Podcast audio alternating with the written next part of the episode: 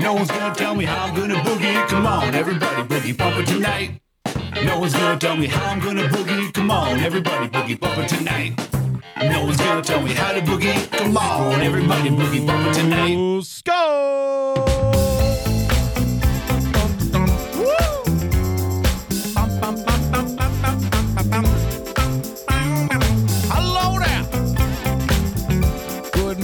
good afternoon, and good evening, whoever you are, wherever you are, whatever you are. Thank you for joining us. It's Tuesday night. I haven't slept a wink. This is going to be off the fucking rails, ladies and gentlemen, boys and girls. As always, tonight's recommended drink is Cheap Box Wine. Tonight's recommended snack, Land Brand No Name Crackers. This is the official Wine and Crackers broadcast here on D Live. Thank you for joining us.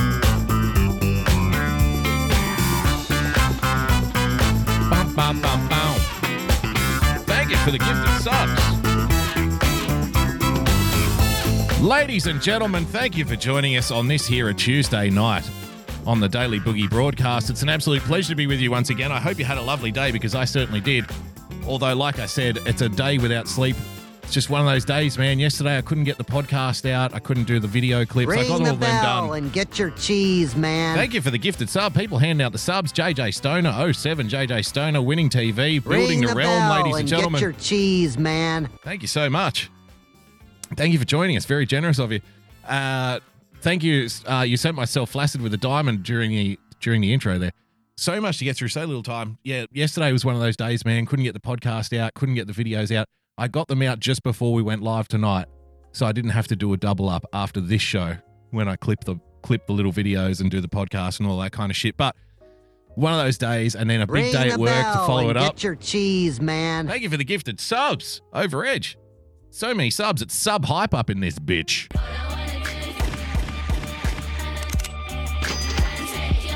Coffee Talk with Sandra says, Boogie, love you. Happy Tuesday. Happy Tuesday to you. Coffee Talk with Sandra. Follow our friend, our Jersey Goyle. Coffee Talk with Sandra. Uh, like I said, if you're into uh, positive, feel good, basically Ring women the stuff. bell and get your cheese, man. Sorry. Sorry. Thank you for the gifted subs. So going on uh, no sleep today. Usually when we go on no sleep, this kind of this show will probably go off the rails at some point. Um, I used to be pretty good like at going a few days without sleep when I was younger. And even now I don't really sleep a lot. I sleep in like two, three hour blocks during the day. Six hours is like the most that I can get. If I go to like I will wake up every time. Doesn't matter how tired I am, doesn't matter how drunk I am, whatever. If I go to sleep, I will wake up bang right on six hours, like to the minute every time. See you in hell. I'll see you in hell. And I usually split it up into two, three hours. Three hours in the morning, three hours in the afternoon. Holy shit!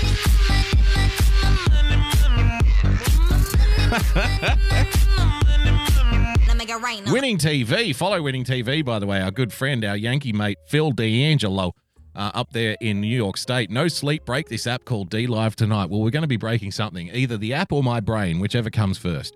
Because some of the stories I've got for you tonight, going to be fun. I'm going to have a little fun today. Going to have a little fun with you. I'm going to toy with you like a kitten plays with a ball of yarn. Going to be one of those. We're going to be batting you between left and right. And by the end, hopefully, uh, you'll be as mentally impaired as I am right now. But we'll see how we go. We'll see how we go. Uh, if you'd like to become a full-time supporter of the show, then please, by all means, head to patreon.com slash boogiebumper. Become a subscriber by hitting that subscribe button on your preferred podcast player. And of course, if you would like to complain about the overall low quality of this program, then you can do so by following me on Twitter at Boogie Bumper. Ladies and gentlemen, boys and girls, let's kick it off with this fun little story that I came across in the last 48 hours. it's all the way over there in the UK. If you haven't seen it yet, I'm sure you'll appreciate it. You're on the Daily Boogie, ladies and gentlemen. Banner probe. so first, first of all, a couple of ground rules before we get to this story. We all know how serious the UK police are with hunting down hate crime, ladies and Ring the gentlemen. bell it's a very and get important your issue. cheese, man. Minister of Fun celebrating a zero sub streak, zero month sub streak. Congratulations on zero months. I don't know why it says that. It does say that on D Live. Zero months. Congratulations. The big zero. What a commitment. Um, so we all know how dedicated to hunting down hate speech the police in the UK are. So, uh, to steal again a line from PJ Dubs, imagine my shock when I came across this. Police investigate White Lives Matter, uh, White Lives Matter banner flown over Burnley game. Burnley is a football team, aka soccer team. As thug behind idiotic stunt is unmasked. We've unmasked a thug, ladies and gentlemen, in the UK. Apparently, a thug with a pilot's license, though. So let's have a little look here. Let's see what all the hubbub is about before we get into the nuts and bolts of this. Show me what I'm supposed to be upset about. Here we go. Flying over football. Go- wow, look at that, huh? There you have it. White Lives Matter Burnley. Flying behind the plane there. Listen to some of the language in this report because it is, it is fucking delicious. You know I love this stuff. I'm a language nerd. I'm a writing nerd. So maybe you won't appreciate this as much as I do, but don't worry. The very next item that I have for you in relation to this story will bring you right back to the fold, bring you right back to my bosom. Police today announced they would investigate. It's an investigation. Just letting you know, we're going to get on top of this. We're going to get on. We're going to. We're going to figure out who's behind this fucking stunt. Don't worry about it. Would investigate after a White Lives Matter banner was flown over their clash against Manchester City as a thug claiming to be behind the stunt was today unmasked. Like I said, we're unmasking thugs. All is good with the world. Burnley FC, Burnley Football Club, said they were ashamed and embarrassed. yes, we're ashamed. We're, we're incredibly ashamed of ourselves. This is news how? White people being ashamed of themselves in England? Who would have thought? Colour me tickled pink, as our English friends might say. After the distasteful banner appeared over Etihad Stadium last night, moments after the players took a knee in solidarity for the Black Lives Matter movement. Just imagine the setting. Just imagine the ambiance as the players take a knee while the anthem is playing overcomes the plane right at that moment. The timing must have been impeccable. So this thug apparently has a pilot's license and he also has the ability to plan a stunt down to a second. It's quite a skillful thug, a very thoughtful thug, a very conscientious planning thug. Lancashire Police Chief Superintendent Russ Proctor confirmed they were investigating if a criminal offence had taken place. But we got free speech. What about my free expression? How about what about all of my free speech and that? You know, like the free speech like the Yanks have? Do we have that? Afraid not, Governor. He said, We recognise that this banner will have caused offence to many people in Lancashire and beyond, and we continue to liaise closely with our partners at both the club and in the local authority, ladies and gentlemen. We recognise that this banner will have caused offence to many. That sounds to me like a statement you make when nobody's actually officially complained to you, right? Because otherwise you would say, this banner did cause offence, right? We have a whole list of people who have said that they're really offended by this banner, right? But he didn't say that, did he? He said, We recognise that this banner will have caused offence. It did cause offence. We just can't confirm any of the offence that it caused. We don't have any official complaints, but we know we don't have any official complaints because people are obviously being oppressed and are unable to use the telephone. Jake Hepple, who had previously been pictured with English Defence League founder Tommy Robinson, claimed he was involved in a stunt shortly after the 8 pm kickoff. Writing on Facebook, the Lancashire local said, I'd like to take this time to apologise to absolutely fucking no one. How dare you, sir? He could face, listen, listen to this. This is this is mwah, this is the cherry on top. He could face a racially aggravated public order offence. racially aggravated public order offence. What the fuck is that?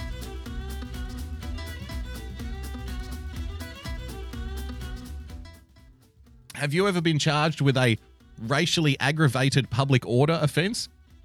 Disturbing the public order with your racial aggravation, ladies and gentlemen, which is what it breaks down to. The public order was disturbed. Can I ask just a, just a honest question, genuine question when I put my hand up in the air here? Uh, when you have, say, acid attacks, uh, record stabbings, statues being torn down and thrown into rivers, what exactly, which public order are you protecting here exactly? Where is this public order you speak of? So much so that you need to fine a guy who is literally flying, you know, hundreds and hundreds and hundreds and hundreds of meters above where all of this uh, supposed order is taking place. And immediately after the game, Burnley captain Ben Mee said he had been left ashamed, adding people need to come into the 21st century. It's current year, guys. It's current year. I, b- I believe the guy did arrive in the 21st century. He was flying a plane. I mean, that's 20th century tech, but you get my point, right? It completely it completely misses the point of what we're trying to achieve as a football community. Now we now we talk on behalf of all football fans and players and teams and coaches and training staff and the rest. The community of football. It's a minority of supporters. I know I speak for a massive part of our support who distance ourselves anything from like that. So let's have a listen to the captain of Burnley Football Club, who I do kind of feel sorry for this guy. And the reason is when something like this happens, they always they're always going to stick a microphone in the face of one of the players and try to get their try to get their fucking uh, take on it, try to get their hot take, but they're pressured into saying certain things. And if you don't think players are pressured into saying certain things, and if you don't think public figures are pressured into saying certain things, look at what happens the one time when they don't. They're out of there. You are out on your ass. You are out of a job. You are fired for not supporting the cause, so to speak. So let's have a listen to Ben Mee with the microphone in his face being asked just how offended are you that somebody flew this, blan- uh, this flew this banner over your football game? Just how tough a night was that? How tough a night was it? Um, yeah, it was a tough night. Um, I mean, we can we can talk about football, but it's something you know I, I want to speak about first. That um, the the aeroplane that went out before the you know uh, at the beginning of the, the game. Um, I'm ashamed. I'm embarrassed to. Uh, oh, it's so cringe.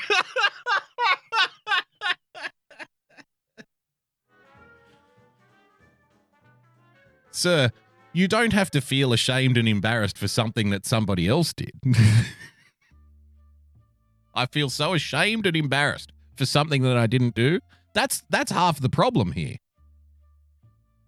Oh, Captain Courageous over here. um, the the aeroplane that went out before the you know uh, at the beginning of the, the You game. can barely get the words out. Um, I'm ashamed. I'm embarrassed to. I'm ashamed. I'm Uh, embarrassed. I'm shocked and appalled. I really am. It's really quite awful. It is. You know, I'm really ashamed and embarrassed, shocked and appalled by somebody who would fly a plane over the uh, over the game there with something like that written on, written on, you know, flying behind it. You know, I think it's quite awful, really. And to be fair, it's probably why we lost the game because I was thinking about how concerned I was with like all of the racism and that. And you know, it's understandable. Like we might lose the next few games, and you you shouldn't blame us really, because we're so shocked and appalled by what took place here tonight. He's not upset that his team got scalped six 0 Exactly. It's a good. It's a nice segue. Well, look, I'd love to talk to. I'd love to talk about the game with you tonight. You know, but really, let's be honest here. The real story of the night is uh, somebody flying a plane over the stadium with a like a message behind it, and it's really shocking and appalling. I'm really upset by it. The whole team was upset by it. It really put us off our it really put us off our game. We couldn't defend to save our fucking lives because you know, we should be defenseless at a time like this. You're supposed to feel uncomfortable and we thought if we just keep letting the goals go in, we just keep letting them fucking get through, if we kept letting them get behind our defensive lines there and keep putting them in the back of the net, then maybe it's like what we deserve, you know what I mean? Because I feel a little bit guilty, shocked and ashamed I am. Really am. um, that small number of our fans that have, Yep. have uh, decided to, to put that around the stadium. Ah. Um, completely missed the point. Um, group of lads in there are, are embarrassed to you know to see that, and Yep. It's not what we're, what we're about at all. Um, Isn't it? the point. The whole thing that we're trying to trying to achieve, trying to do. I think these people that need to What are you trying to achieve? Win the fucking save the world? You're a football player. You really like I've got to be honest here. Maybe I'm missing the fucking point too. If I'm this guy's coach and he comes into the dressing room after the game, I'm going to say to him, "What's the point? What's the point of what we're trying to do here, mate?" Oh, well, you know, we're trying to raise awareness and uh it's like an important it's an important message. I mean, like, no, no. The point is we're trying to win fucking football games. That's the point. It's the only point in sport. Professionally, anyway. You're trying to win. That's the point of being there in the first place, is winning. well, you know, the point of what we're trying to do here is we're trying to save the earth, basically. You know, this very small, mediocre club from England called Burnley. We're trying to basically save the earth and make sure that everybody gets on with each other and, you know, represents like the best best things in human nature and that, like as part of the football community. If I'm the coach, I'm dragging him around the dressing room by the ear. Going, we just lost 4 0. you, you're missing the fucking point, mate. You're benched. That's it.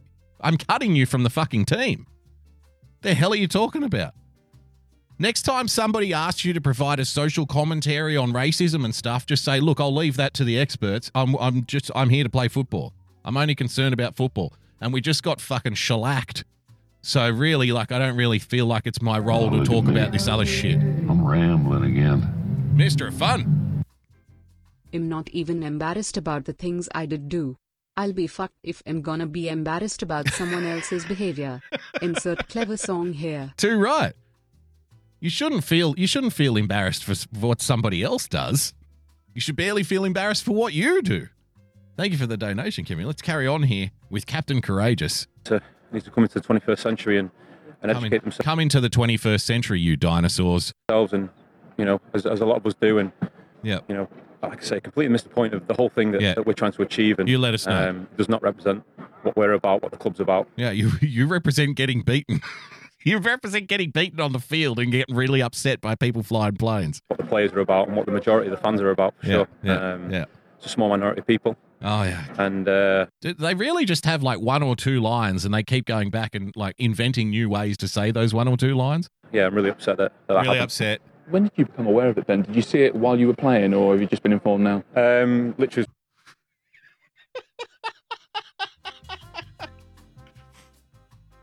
Just a reminder: the great, the great crime here, the great tra- tra- uh, tragedy that we're referring to in this post-match interview, is somebody before the game flew a plane with a banner behind it that said "White Lives Matter."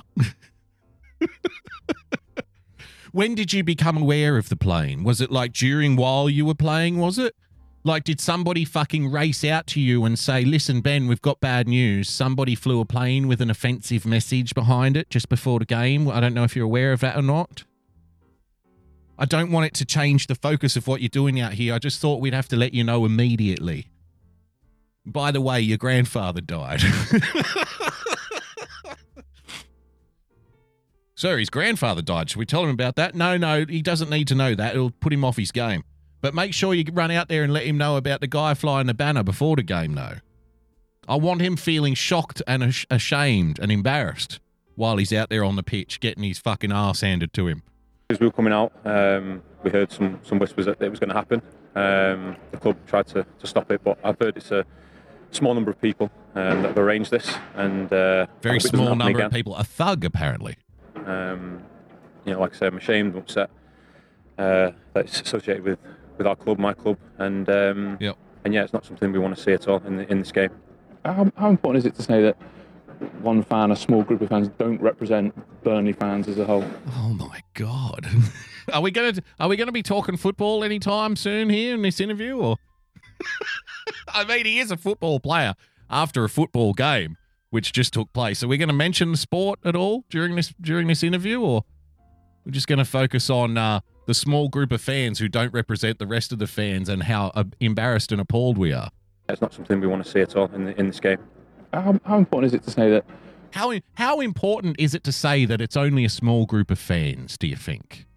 Do you think it's very important to isolate a very small group of fans in the in the crowd there and make sure that uh, everybody knows that you know it's only a fringe group of people and you know, if you want to be on Team Burnley, if you want to be part of the club, that you got to represent basically what this fucking idiot's talking about? Or do you think that's important that we need to do that? Do you think we should name and shame them? would you like to see them tarred and feathered in the town square? Do you think that would be an adequate response to this something that's very shocking and appalling and embarrassing for you? Do you think that would be good?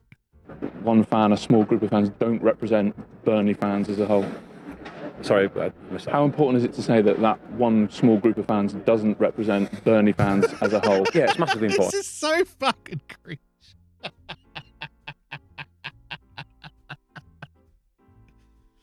Ugh, it's icky. Don't you feel icky watching this? Ew. come on, man.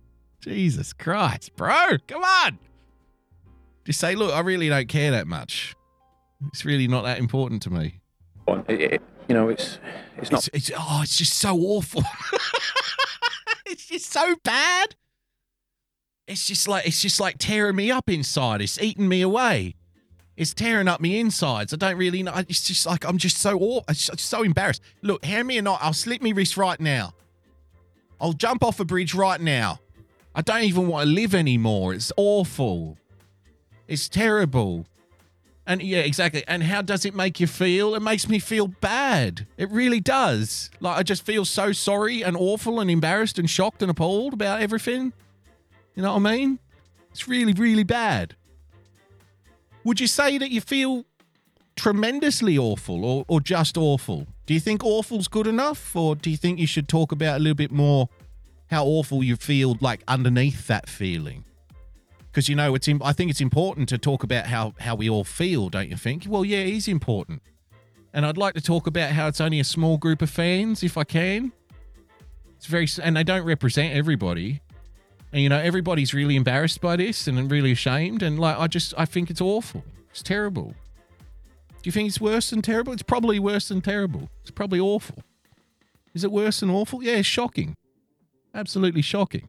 not right. It's totally condemn it. Um, I Just got to condemn it. I'm embarrassed, embarrassed by it. Misses the point. Misses the whole point of everything. Um, and uh, hopefully, miss the point of everything. you know, these people can learn and, and be Learn. taught. You know, but hopefully we can educate them. We need to educate these people so they stop doing awful and embarrassing things. what, what we're trying to do and what, what the whole Black Lives Matter uh, movement is trying to trying to achieve. Yeah. the fucking irony here of this guy who's whiter, uh, white as white fucking bread, who earns millions of dollars probably a week playing football, right? He's playing for like a, a pretty reasonable club. I don't know if it's millions of dollars. He's definitely earning millions and millions and millions a year. There's a lot of money in Premier League. So this guy who's whiter than fucking white bread speaking on behalf of Black Lives Matter. Don't you love it? Holy shit, man. People can get offended, well offended on their own. They don't need you to get offended on their behalf. He- He's literally on on TV talking about what we're trying to achieve here with the Black Lives Matter movement. Fucking look at him.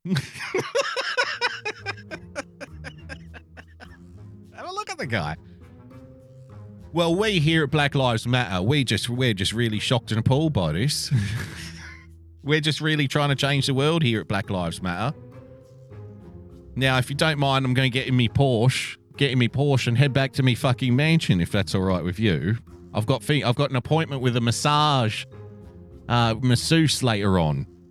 I don't want to miss me massage. It's very important post game. He gets all those. She gets all those nice little fucking coconut oils and all that kind of stuff on there, on the calves. It's very important. Now I'm going to head out for a nice sushi dinner. Um, like I said, I'm embarrassed, embarrassed by it. Embarrassed. Misses the point. Misses the whole point of everything. Um, What we're and trying to uh, achieve. hopefully, you know, these people can learn and, and be taught. You know, what, what we're trying to do and what, what the whole Black Lives Matter uh, movement is trying to trying to achieve. I mean, you seem really angry. It's, it's part of that. I mean, it happened moments after you just taken a knee. it just keeps going. Haven't we? Look at the face. Now I'm starting. See, this is where you start feeling sorry for the guy. Starting block in a chat. Can't say coconut. Very good. have, have a look. Now, this is where I. This is where I was starting to go, ah, you know, now I'm starting to feel sorry for the guy. He spent two minutes talking about how awful he feels, how terrible he feels, how ashamed he is, how it's a small group of fans, how it doesn't represent everyone. And he gets asked another question, this time about a different feeling. So he's been asked, Do you feel ashamed? Yes, I'm very ashamed. Do you feel appalled? Yes, I'm very appalled. Do you think it's important to say that it's only a small group of fans? Well, yes, I do think it's only a small group of fans, and we're very ashamed and appalled by all of it. and we're still not onto football questions yet. Then the reporter asks him, What about anger? Do you feel any anger as well as being ashamed and appalled and embarrassed and shocked? How about can we throw some anger in there as well? I don't I don't think you're being angry enough. I think you're supposed to feel ashamed, guilty, appalled, and embarrassed and angry. Have a listen to this fucker. And that's the look he gets. yeah, well, I guess I'm angry as well. If you want to throw that into the mix, I haven't really thought about it. But now that you mention it, yes, I'm very angry. I'm angry, embarrassed, appalled, upset, and shocked. what else have you got? You know, these people can learn and, My feelings have feelings. and be taught, you know, what, what we're trying to do and what, what the whole Black Lives Matter. Do you got any resentment? Jesse, tell her in the chat. How about some resentment? Do you have some contempt as well? Can we throw a bit of contempt on top of it? Are you dismayed? Let's just rattle them off. Fucking Burnley. Uh, movement is trying to trying to achieve. I mean, you seem really angry. It's, it's part of that. I mean, it You, you seem really angry. Are you disgusted as well? moments after you just taken a knee to show your own respect. Yeah. Yeah, and um, you know, you hear the plane above, and you know, Show your respect. That that nearly slipped by me there. How about that one? That nearly that near did you catch that? Let's play it one more time here. Listen how listen how sneakily this is being turned around, right? So like a couple of examples just for like a bit of context here. So a couple of examples, right? The so yesterday we did uh, the OK sign. So before they would say uh, it's the OK sign, but sometimes it gets used by white supremacists, right? Now they're saying it's the white supremacist sign that also gets used as an OK sign. They've done the switcheroo. so have a listen to this. The plane was flying over. Are you angry because the fl- the plane flew over your head moments after you took a knee to show respect to the movement? See, see what's going to happen here? If you don't kneel, you'll be disrespectful instead of the opposite. This time last year, taking a knee was disrespectful. They're just going to slowly turn it around. So people who don't take a knee, they're the ones who are being disrespectful. You take a knee to show your respect. You stand up if you have no respect. If you're an awful person, you stand during the anthem. If you're an awful person, you stand for the flag and the anthem. That's what disrespectful people do. Respectful people, they take a knee. See how this happens? So subtly, so quietly. It's like you turn your head for a second and, you know, the pretty girl at the bar switches the drinks around and puts the poison in your glass. You know what I mean? Thank you for the diamond, Gypsy. Where did you steal the diamond, Gypsy? Who did you steal the diamond from, Gypsy? Whitest cracker ever. I mean, you seem really angry. It's, it's part of that. I mean, it happened moments after you just taken a knee to show your own respect. Yeah. yeah, and uh, To show your own respect. Oh, wow. Got to pick up on these things. Because that'll be the next one. Hey, that guy didn't take a knee during the anthem. He's not showing respect. He's not respecting the cause. He's a disrespectful son of a bitch. He didn't kneel. Wow. It happens so fast. All right. Let's move on. Um, I've got a story here that was sent through by Jim N-Word, ladies and gentlemen, which I thought might be fun. Polyamory during a pandemic. This is this, this is how you know the coronavirus stories, the run of coronavirus stories are starting to reach the stage of scraping the bottom of the barrel and ripping your fingernails off. With social circles tightened, people with multiple partners are forced to make difficult decisions. about coronavirus. In mid May, Paula Hughes was ready to bring her boyfriend into her social bubble. Two months of texting and taking walks two meters apart due to the COVID 19 restrictions, she said, had really, really sucked. Sucks. But first, the 40 year old uh, bookkeeper had to discuss her plans with her long term partner, his spouse, and the spouse's partner, who happens to be Hughes's soon to be ex husband. Are you keeping up at home? I want you taking notes for this one. A re- uh, yes, Jim Enwood, a real human interest story. Thank you for sending it through. I really needed consensus, she says. The group acknowledged that allowing her boyfriend into their bubble posed a risk of infection, but given that he had lived alone, they deemed any danger fairly small and acceptable. I can imagine these are the kinds of conversations you would have when you're living with your soon to be ex husband, his girlfriend, and you want to bring your boyfriend into the mix so you can all have sex together. These are very important conversations that are being had around the Western world. If any one person had been uncomfortable with it or said, No, I don't like that idea, it probably would have been the end of it, Hughes said. It's about everyone. The COVID 19 pandemic has complicated many relationships, with physical distancing and social bubbles redefining intimacy, romance, and sex. BC's provincial health officer has recommended people stick to one partner and avoid rapid serial dating to limit the spread of the virus. Don't go out there getting your fuck on. You may be causing a second wave. The guidance has forced uncomfortable and sometimes wrenching decisions on those in the poly community, many of whom consider multiple partners not just a lifestyle, but a fundamental part of their identity. That's probably part of the part of the issue here.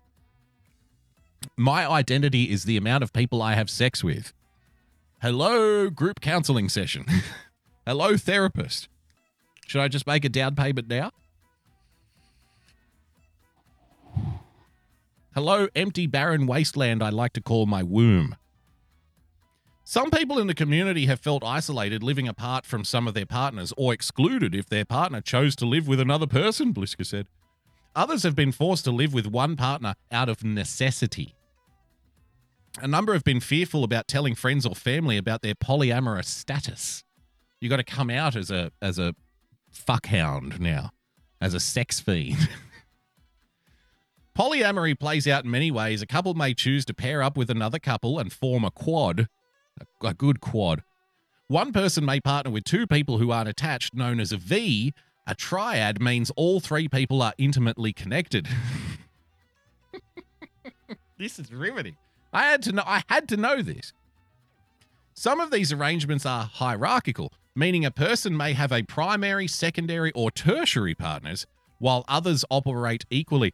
There's no official data on the number of polyamorous people in Canada, in the US, an estimated 4 to 5% of people reported being polyamorous or in other types of open relationships. About one fifth of the population has tried consensual non monogamy at some point, ladies and gentlemen. There you go. Polyamory during sex, during sex, during a pandemic, it's complicated. I'm sure it is. Now, this brings me to this piece that I've had saved up, and I was looking for an appropriate segue. New Zealand unveils unveils web safety ad featuring two porn stars. It's very safe. There's no nudity. Because it's very important. Web safety, ladies and gentlemen. In this world, this interconnected world where everything's on the internet, everybody's exchanging data like so many a polyamorous relationship. It's very important to keep yourself web, web safe. And the New Zealand government has decided to hire porn stars in order to get this message out to people. yeah. Every now and then, you just need to take a step back and see what's happening around you. So we've had we had the footballer who was who who gave an, a whole interview without even mentioning football, just talking about racism. We now know that if you don't kneel during the anthem, you're actually being disrespectful. Instead of kneeling is instead of kneeling being the disrespectful thing to do, now standing is the disrespectful thing to do. You've got to kneel to show your respect for the movement. And we now have governments hiring porn stars for their promos on new government policies. It's fucking fantastic. Honk honk. This is amazing to me. So let's who wants to see? Let's have a look. Let's have a look at this government awareness program with porn stars playing the part. Jesse Teller, oh my god, I'm done. No, no, you're not done yet. You haven't even seen it yet. Let's have a look. Hiya, I'm Sue. This is Derek. We're here because your son just looked us up. Hello, Sue and De- Sue and Derek, ladies and gentlemen. This is Derek. We're here because your son just looked us up online. You know, to watch us. Matt! Matt, darling, there's some people here to see you. So he watches you online? Yeah, you know, on his laptop. iPad, PlayStation, mm, His phone, your phone. smart TV projector. Yeah, anyway, we usually perform for adults, but your son's just a kid. He might not know how relationships actually work. We don't even talk about consent, do we? No, we just get straight to it. Yeah.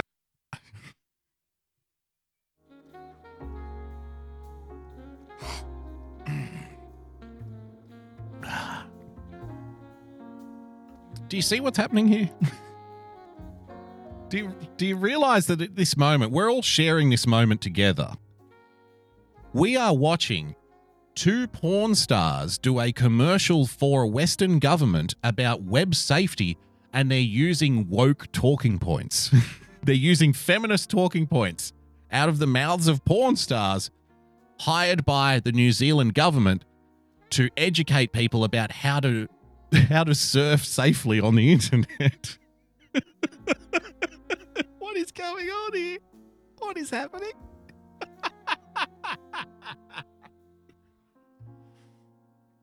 we don't even talk about consent. You know, that's not the re- that's not the way real relationships work. We just kind of just get into it. We just go for it. Cuz consent is very important. It's very important.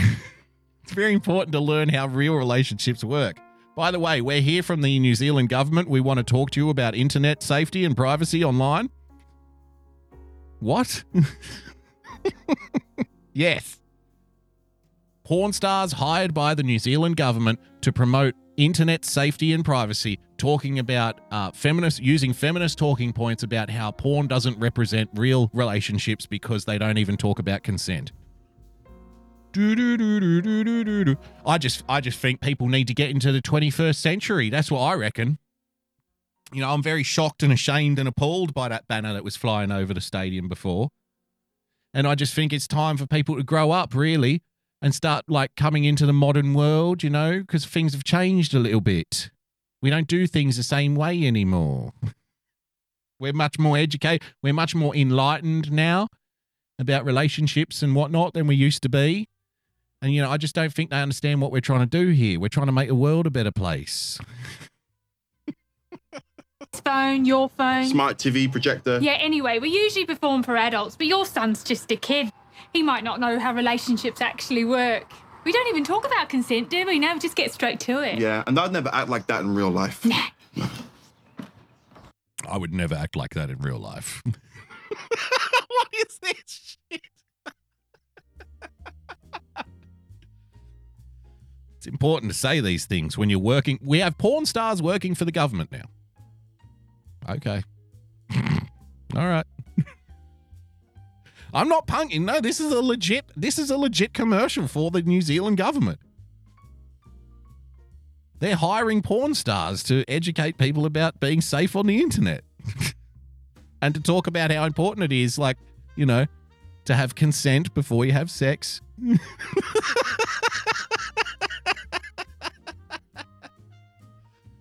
I mean, I'm not offended by it. I'm just kind of confused. I'm not even confused really because like all of this stuff is pretty, you know. What what's confusing now? What's eh, nothing surprises me now. I think bewildered is the right word. Hey, Maddie. You're right. You're right there, lad. Okay, Sandra, stay calm. You know what to do here. All right, Maddie. It sounds like it's time to have a talk about the difference between what you see online and real life relationships. No judgment. Many young Kiwis are using porn to learn about sex. Keep it real online.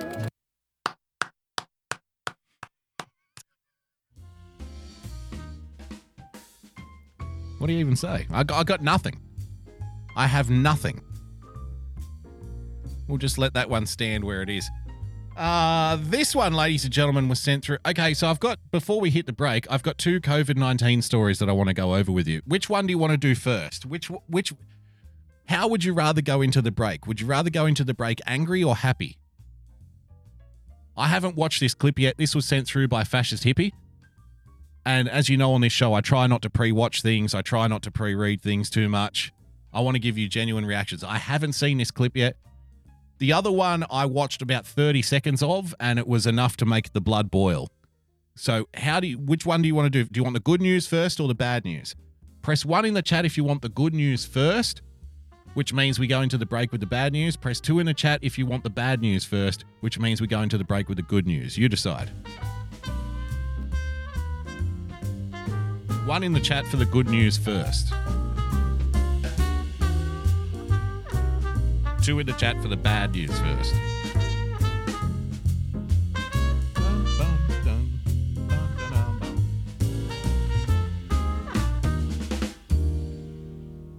Okay. I think the twos have it. All right, we'll do the bad news first. I think the twos just got over the line. So let me show you this little one. Premier. Turn away hotspots travelers. What is a hotspot traveler? Maybe we should ask our porn star friends. Now, this story doesn't exist in a vacuum. If you've been listening to this show for the last, I don't know, three or four months or so, even longer, I need you to try to remember some of the stories we've gone over in regards to specifically things like the tracing app and how in China you're not allowed to go into certain buildings unless you have a green tick on your app and shit like that, right? We've done a whole we've done I don't know, a, at least a few 3 or 4 hours collectively on that topic alone. And then I want you to think about how do we get to that stage? Because it, it doesn't just like it'll never happen here kind of thing. Groundwork has to be laid first. The the waters have to be chummed before we get to that point, right? This is what chumming the water looks like. From the Australian cable news network Sky News, ladies and gentlemen, have a look at this. Organisations have been really put on notice as to who they should be letting in. Particularly Ash if they do come from a Victorian hotspot. The Premier today really ramping up her warnings. It will mean that pubs, clubs, restaurants and other venues, when they check a person's ID or when they take down details for contact tracing, that they do not allow people into their premises if they come from a Victorian hotspot.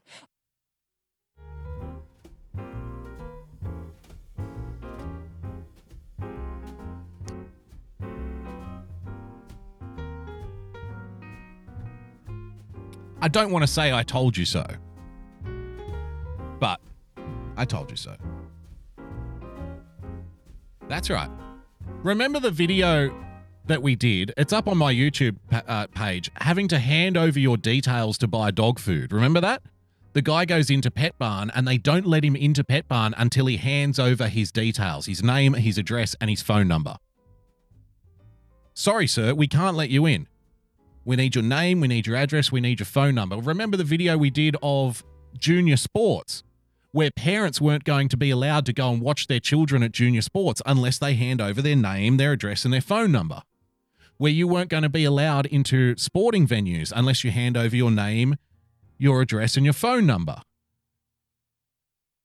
So we've already been slowly rolling that out. We've already been slowly normalizing people to that condition, right? Oh, well, no, it's just the new normal. It's new normal. What are you going to do? Hey, if you want to get back to some kind of normal, you're just going to have to hand over your personal details whenever you go anywhere. All part of the quote unquote new normal, which is a bucket of shit.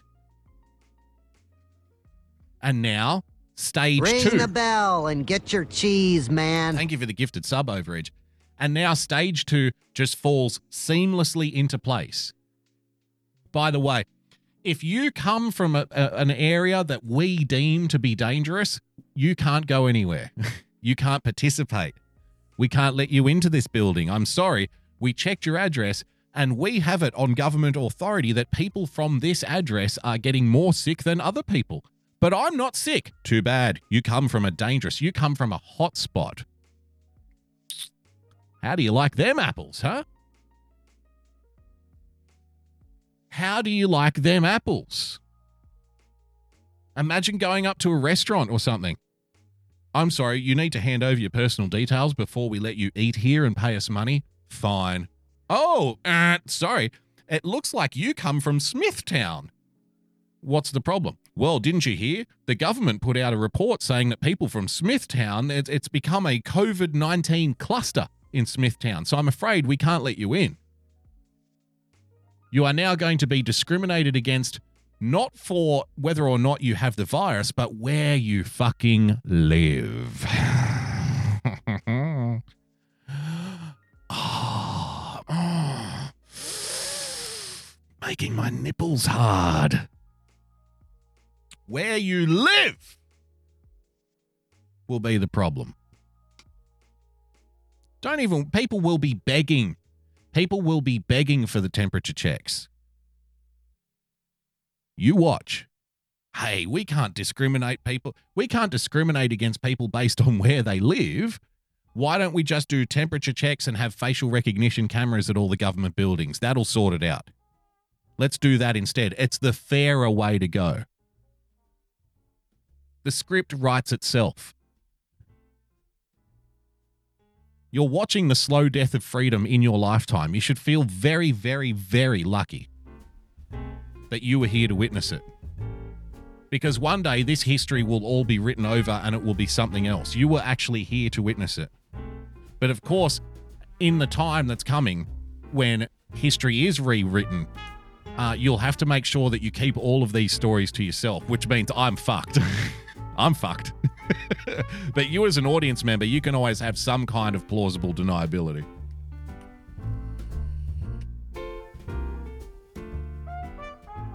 Start turning away people based on where they live. And I do have to make a special note here to uh, Danica De Giorgio, who should be a fucking supermodel instead of a reporter. I mean, look at her. Jesus Christ, what is she like? Six foot six? Absolutely gorgeous. It makes it makes the news a little easier to take when the person delivering it to you is stunning. But putting that to one side, a Victorian it wasn't enough to make me uh, completely forget about the story. Unfortunately. Hotspot.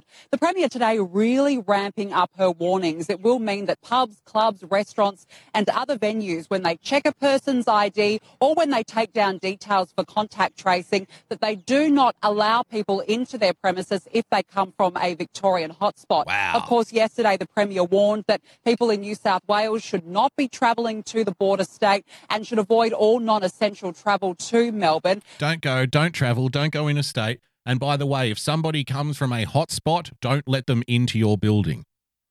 Check everybody's address before they come to your establishment.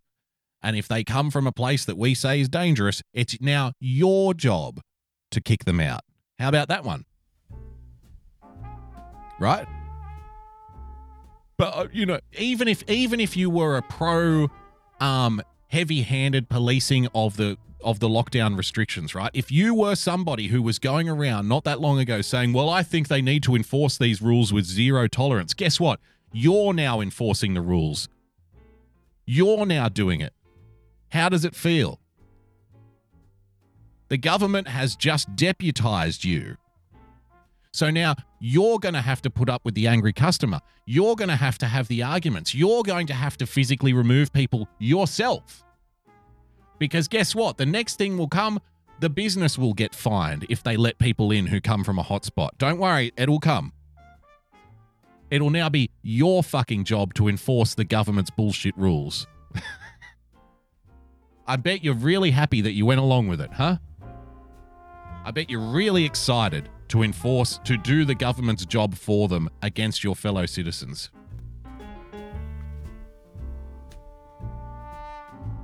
Congratulations. You just accelerated the police state a little bit more. Thank you for keeping us safe. Unfucking believable. All right. just before we go to the break here, I haven't seen this. So that's the bad news. The good news. the good news, going by uh, what the description of this video is, the good news, ladies and gentlemen, is don't worry. There's a whole range of Jushi fab accessories that you can have to jazz up your COVID 19 post lockdown lifestyles. Let's have a look at this promotion uh, being masqueraded as news for various fashion techniques on how to, like I said, sex up your COVID 19 wardrobe options, ladies and gentlemen. COVID 19 essentials. We're not about to list off a bunch of items. COVID 19 essentials, which probably should include those shoes, uh, is a Whoa, we're off to a good start.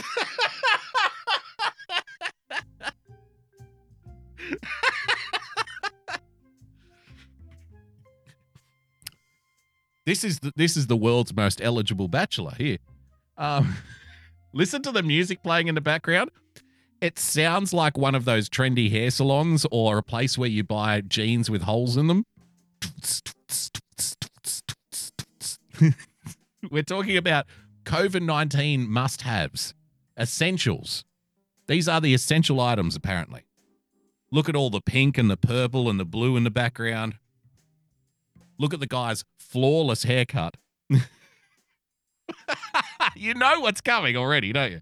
COVID 19 essentials. We're not about to list off a bunch of items. COVID 19 essentials, which probably should include those shoes, uh, is a pop up.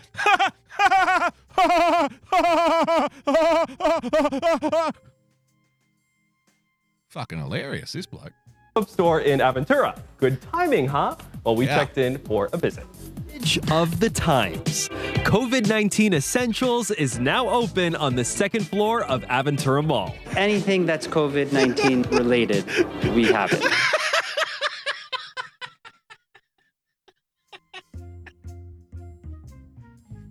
It's a COVID 19 retail outlet.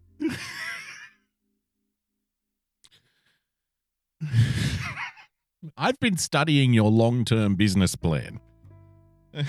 I'm not sure. It doesn't look like a cheap store. I guess they're expecting COVID 19 to be with us for quite some time. COVID 19 accessories. This is capitalism at its finest, by the way.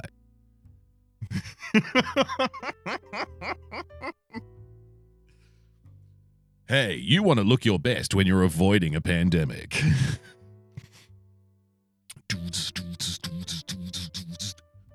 and coming down Ring the catwalk. bell and get your cheese, Thank you for the gifted sub overage.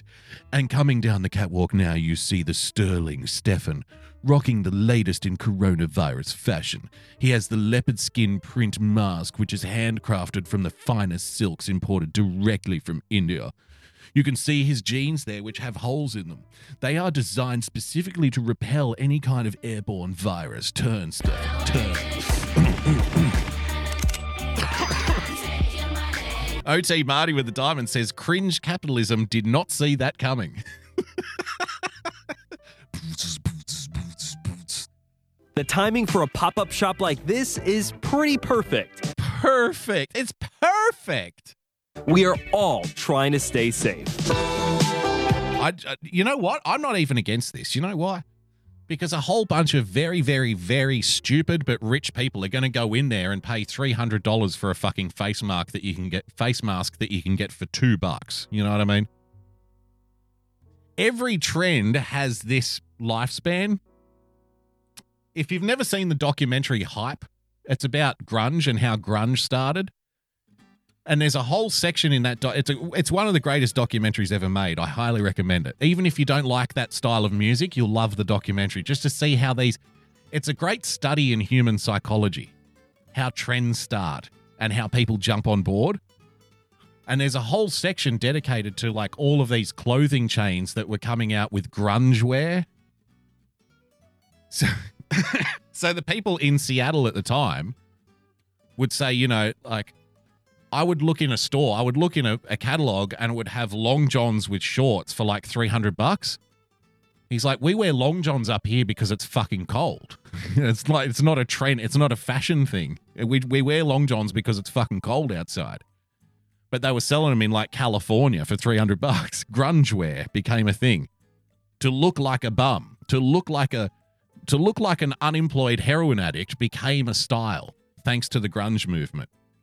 And all of these department stores started fucking having like dressing up mannequins with like flannelette shirts tied around their waist and shit. You know what I mean? And people and fucking rich idiots would go in there and just throw money at them.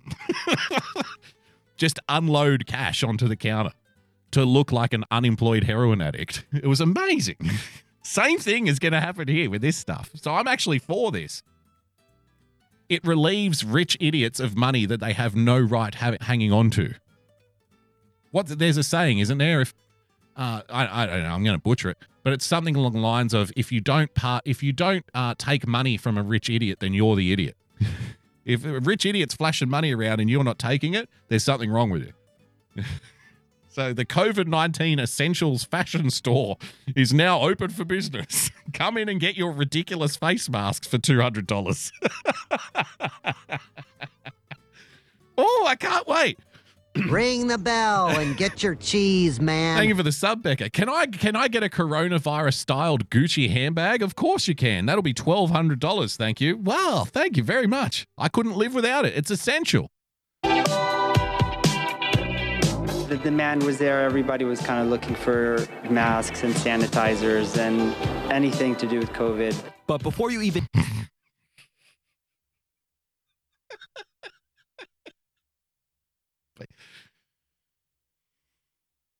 Do you ever just pray for a, an asteroid? just take it. Just end it now. Wipe us all. We don't deserve this. We don't deserve to live. We've had a, we had a good run, humans. But we're, we're we are just begging for a, a life-ending event, an extinction-level event. We want it. We can't have it soon enough. Then enter the store, you're scanned, like in a cool, high tech way. We par-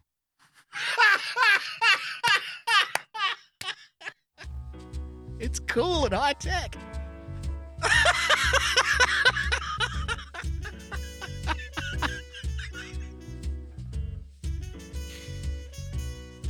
Yep.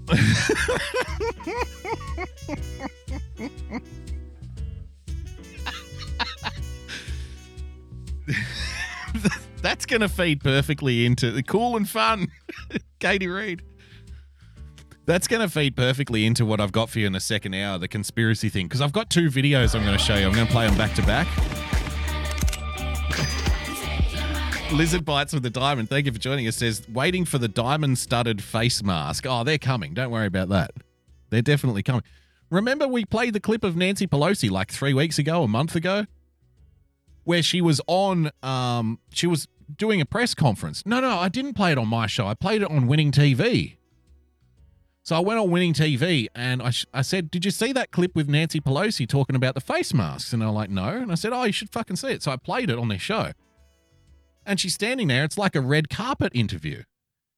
And like the interviewer legitimately says, Well, that's a very fashionable face mask you've got there, Nancy. Who, who designed it? And she's like, Well, this came from a little boutique out in San Diego. And they made me this face mask. And it comes from, you know, she read the name of the company who made it and it's very nice. And you know, people are making very fashionable face masks. You know, the senator from Maine has one with little lobsters on it. the face masks are now becoming a fashion item, which is insane. And that's when you know, like, the whole thing is basically illegitimate. We're talking about designer label fucking face masks. It's about making money now. A lot of people making a lot of money like I said on a previous show, not everybody's going broke during the coronavirus lockdowns, right? Some people are going to be making money off this shit. So, yeah, what I've got for you in the second half of the show is two clips back to back, two corporate media clips. The first one is basically explaining what goes on in the mind of a conspiracy theorist. And the second one is the BBC uh, promoting the social tracking apps being put out by the government, a topic that we've covered ad nauseum on this show. So, so this is fantastic. Let's keep going. and sanitizers and anything to do with COVID. But before you even enter the store, you're scanned, like in a cool, high tech way. Like in a cool, high tech way. We partnered up with Kent Security. Perfect. Perfect. You ever get the you ever get the sense that media is dumbing us down like in a cool high tech way? For the third Smile for the camera, little Stacy. Get used to the facial recognition software now before you go into the store. This way, they don't even have to check your ID to see if you come from a hotspot or not. This way, they scan your face, and if your temperature's a little high, you get picked up by the police. It's very, it's a very good system. thermal imaging camera that we have in the front that literally detects the heat Literally, literally detects the heat. Of your body. It's a cool high tech way of doing it. It even knows whether you're wearing a face mask. Wow. We know, right? I never saw something like that. It was excited when Hilly Hazan, the Chiron says, not masking her excitement. I'm so excited by this. This is great. It even knows if you're wearing a face mask. Do you remember we covered that story a month ago on this show about the new facial recognition cameras in China, which can uh, which can pick up your face even if you're wearing a face mask? And people are like, "What? How does that work?" I'm like, "I don't know. They figured it out." So now the new facial recognition cameras, doesn't matter if you're wearing a face mask or not, they'll still get you. But how is it presented to us here in the West? Wow, it's super cool and high tech. We're so excited to go and buy more face masks. We know, right? I never saw something like that. It was excited when Ah, I hate local news clips when they do this. Come on, we're going to have to refresh. 59 seconds in.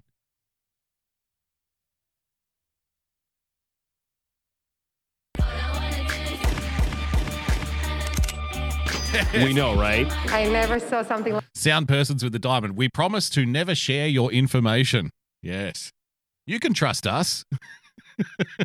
like that. It was excited when I saw it, and then I started. We're just we're just a global corporate entity which literally makes money by trading your personal information. We would never trade your personal information. Well, that works for me. Say myself and see, wow, oh my god, oh my god, I like, I was excited about it. so exciting. This is so hot right now. This is a one stop shop here, folks. They've got infrared thermometers, face shields, gloves.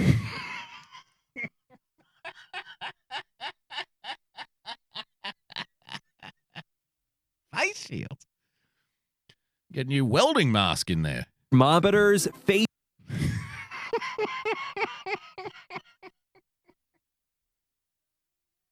like 200 bucks a pop. Oh god, I can't I can't wait for the buyer's remorse. Cuz you just know these rich idiots are just wasting money. And they're going to get home and go, "What the hell did I buy a face shield for?" or the husband will say, "What the fuck are you I'm taking your credit card." And then uh, that will then start a chain of events like dominoes will fall, which will eventually lead to their divorce, maybe even the suicide of one of their children down the line alcoholism, drug abuse will become a part of it, and then I'll have my final laugh. and not before. face shields, gloves, non contact door openers, phone sterilizers, phone sterilizers. Lots. Holy shit!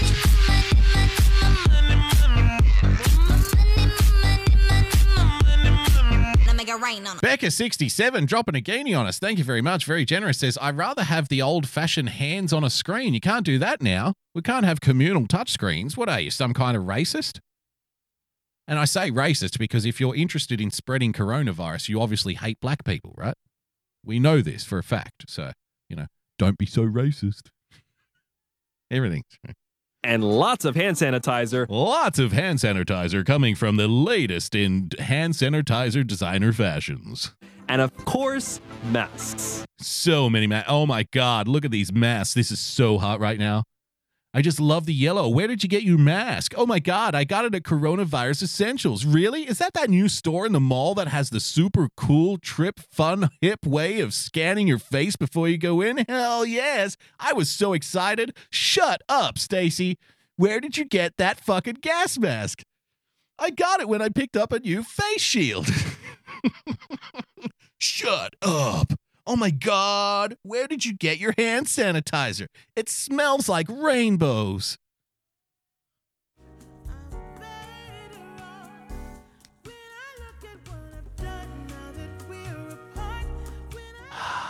Entering Aventura Mall, it is mandatory to wear a mask. And if Uh-huh. you're already in Aventura Mall, might as well make it a fashionable mask. May as well make it fashionable. Sensational clip, ladies and gentlemen. Thank you so much, Fascist Hippie, for that one. Uh, I'm going to take a quick five minute break. We'll be right back after these short messages. Thank you for joining us on this Tuesday night edition, no sleep till the end of the show edition of the Daily Boogie podcast. We'll be right back uh, after this quick break. If you want to stick around, then fine. If not, so long, sucker. Uh, we'll see you in five. You're on the Daily Boogie.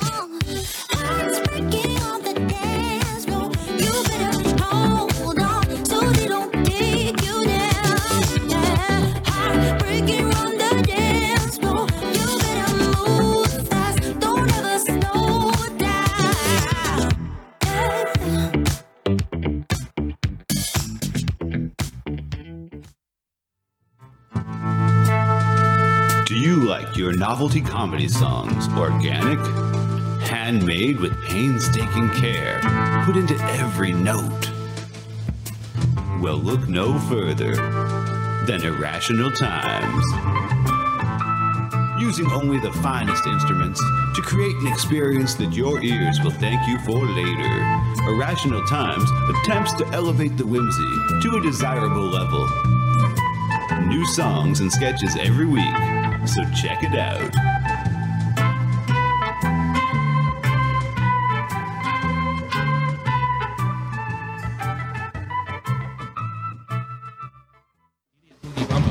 Idiot boogie bumper. Idiot boogie bumper. Idiot boogie bumper. Idiot boogie bumper. Idiot boogie. He's really giving that one a workout. Come on. DLive.tv slash JJ Stoner. And we love JJ here on the show. It's the JJ Stoner Spring Collection, the perfect attire for any and every occasion you can think of this season. Like we were in the mosh pit full of sweat and everyone slapping, hitting, and pulling on you. This shit won't rip! Lunch at your favorite cafe? Brunch with the girls? These stylish ensembles will give you the confidence you need to look and feel your best. Or if you're getting arrested for possession, it comes with a built-in police stick-proof body armor. Keep swinging, pigs! Call now, and your order will come with a complimentary ounce of that dankest bubblegum slurricane that the South has to offer. Don't forget the wall tapestry! If you need to cover your wall, it works!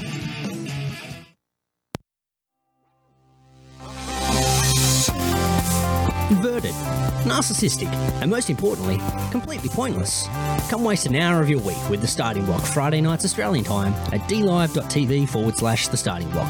Get in touch with us on Twitter at The Starting Block, no K at the end. Also, subscribe to the show on Apple Podcasts or iTunes by searching for The Starting Block, or one word, or on Podbean at startingblock.podbean.com. Join the blockheads, tuning in in their millions right around the world.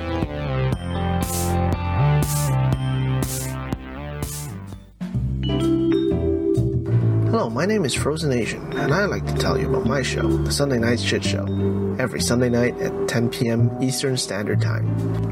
Along with good conversations and laughing at funny and weird shit we find on the internet, we also have The Hat Cam, where I showcase my myriad of great looking hats. Here is a testimonial from a great friend of mine who has enjoyed my hats lately. I I hope your next hat is a bullet. Jesus Christ! What are you fucking Asian Dick Tracy? What's wrong with you? Why do you, why do you have to ruin my evening? Like I, I was just gonna just listen, you know, listen to my buds do their show, and you, you gotta, you just gotta do that. You, just do the show without the hat. so you're not enjoying it? No. Dude, uh, Asian Oh, come Dick on, secretly you enjoy it. You look No. like you're going undercover in, in Argentina, but it's not working. I hate you. I hate you. and I Oh, hate come on, you secretly love it. No, no, I openly hate it.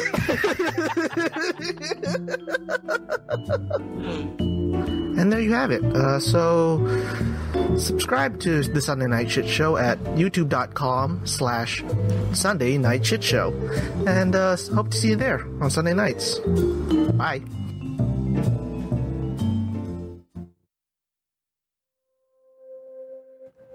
Feeling depressed? Need someone to tell you it's not okay? Do you like goth public access TV? Then join me for The Big Empty every Sunday at noon. Major underscore Tom on D Live with zeros for O's because everything in your life is that difficult. Hey, Patriots, this is your favorite Southerner, Doc Martin. Just wanted to remind you to put on your calendars to join me and your favorite near to well Yankee, Bill D'Angelo, on Saturday nights, beginning with Promises Kept at 8 p.m. Eastern Time, followed by The Speakeasy with all of your favorite Patriots. You never know what we might cuss and discuss. That's right, Doc Martin. This is everybody's favorite Yankee, Phil D'Angelo speaking. And on Saturday night, we could have Kimmy, Y Censored, affectionately known as Electrolux, the original Grandma, UK Neil, Rusty and his famous sound test show, Coffee Talk with Sandra, Earth Citizen, Stefan, the infamous Grandma Sears, Mac Daddy may even make a show up, or virtually anyone else in the world for some irrelevant fun. Yankee, you mean some irreverent fun. So be sure to join us on Twitch, Periscope, D Live, or YouTube.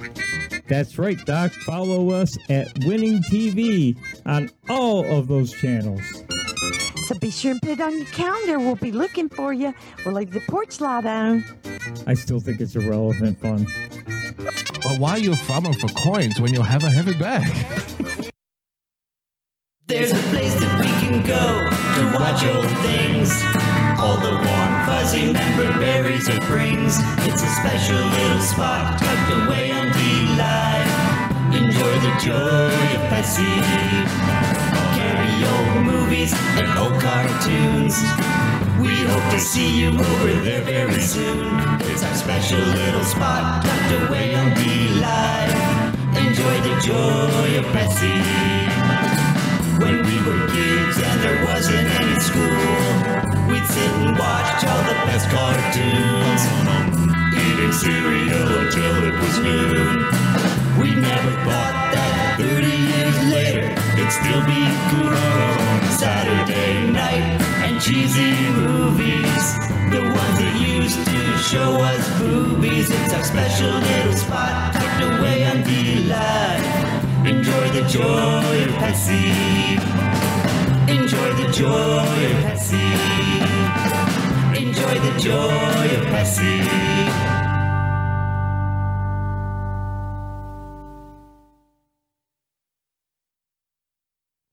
This Justin! The global officials that can help all, also known as Got You, have now banned all boogieing and boogie related movements worldwide. Public safety is the main concern, they say, and people are reminded that boogieing is contagious. Anyone caught boogieing will be dealt with in the harshest terms police have reported. More. Sometimes this world can get you down. There's just one thing you can do. You back up and shake it all around. No one's gonna tell me how I'm gonna boogie. Come on, everybody boogie bump it tonight. No one's gonna tell me how I'm gonna boogie. Come on, everybody boogie bump it tonight. No one's gonna tell me how to boogie. Come on, everybody boogie bump it tonight. Coming back. Second half of the show, ladies and gentlemen, boys and girls. Thank you for sticking around. Like I said, so much more to get through, so little time. What is a conspiracy exactly? And who are the conspiracy theorists? Hmm. The answer. The answer to all of these questions and more. Coming right up. Uh, thank you for joining us. Thank you for sticking around. Just before we get to the conspiracies, by the way, you're listening to the Daily Boogie in case you weren't aware. If you'd like to become a full time supporter, Patreon. If you want to subscribe, UK Neil the Diamond. UK UK Neil says sorry for the lateness. I'm sorry, but I don't accept that apology. You're gonna you're gonna have to go back and see the start of the show, UK Neil, because like you're basically the only guy in the UK who watches this show. So it was all about you the first half an hour, not about you specifically, but your brethren.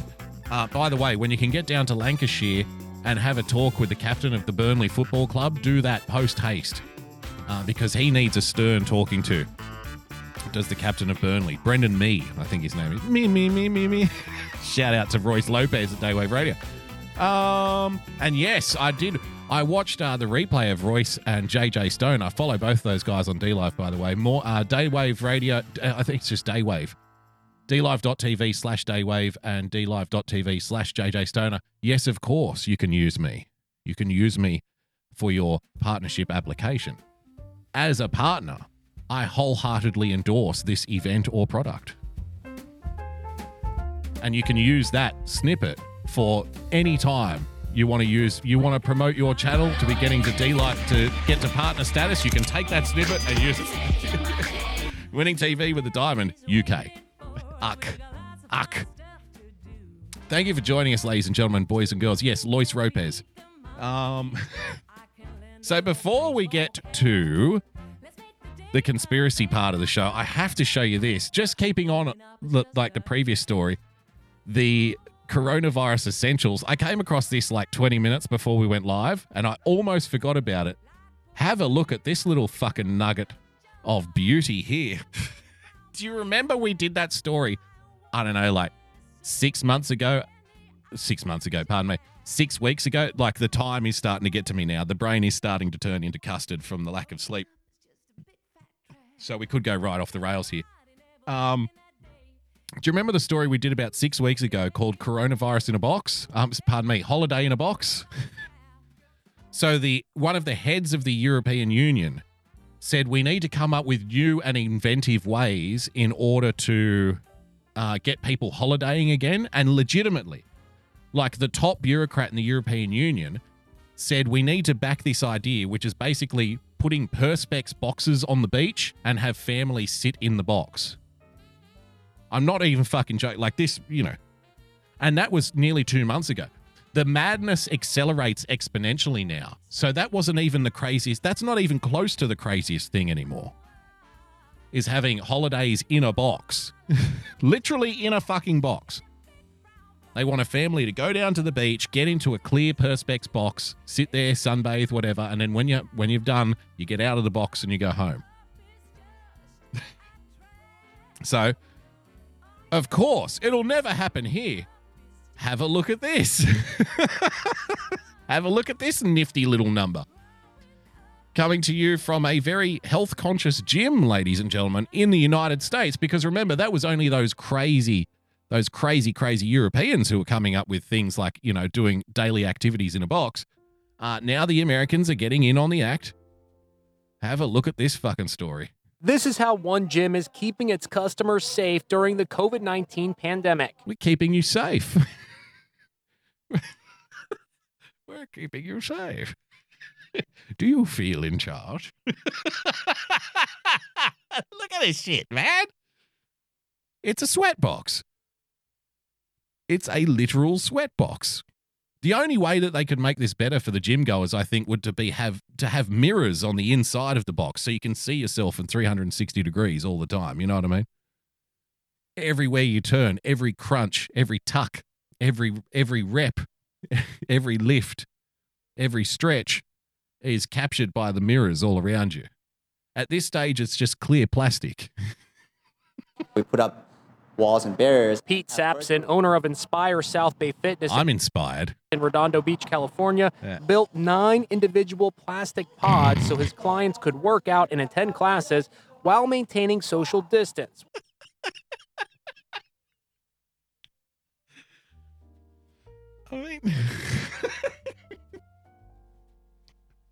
How do you explain to somebody that they're undoing millennia of evolution and regressing back into insect form? Do you show them a picture of themselves jumping around in a plastic box? Will that do the trick?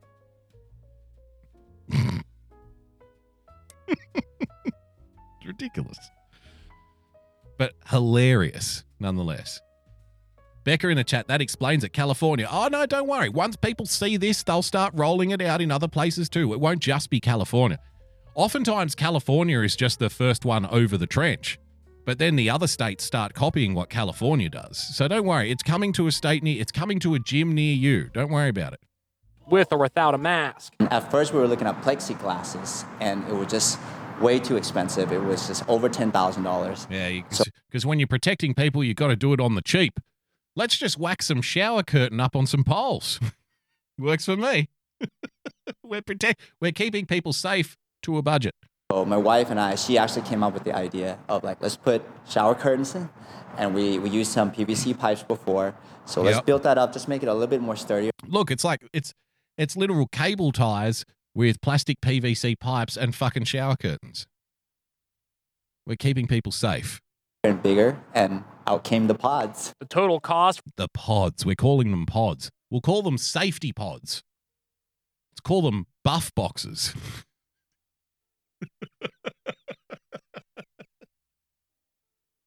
for the six feet Call them COVID cancelers. wide by 10 feet high shower curtain pods, about Four- Shower curtain pods. $400. Why am I getting the psycho music playing in the? I take your temperature really fast. There it is. Here, it, here we go. Got to get that temperature scan before you go in there. If only, uh, gee, if only we had uh, the super high tech and fun face scanning at this establishment. Don't worry, eventually we will, hopefully.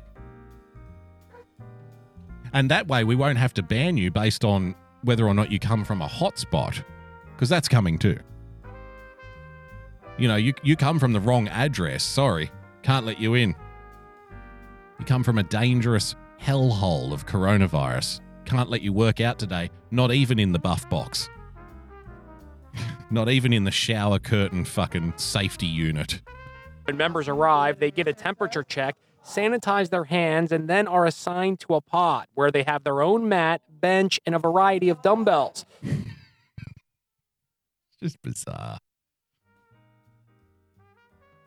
I just, you know, sometimes people come in and they're, and they're like, you know, sometimes people message me and stuff and they're like, well, so what's your fucking solution? All you do is sit there and criticize things. Like I've been told that before, not just by not just by like one person, but by like many people. Oh, what you think you're so smart? All you do is sit there and fucking criticize everything. It's like, yeah, well, that's what I do. That's what I do.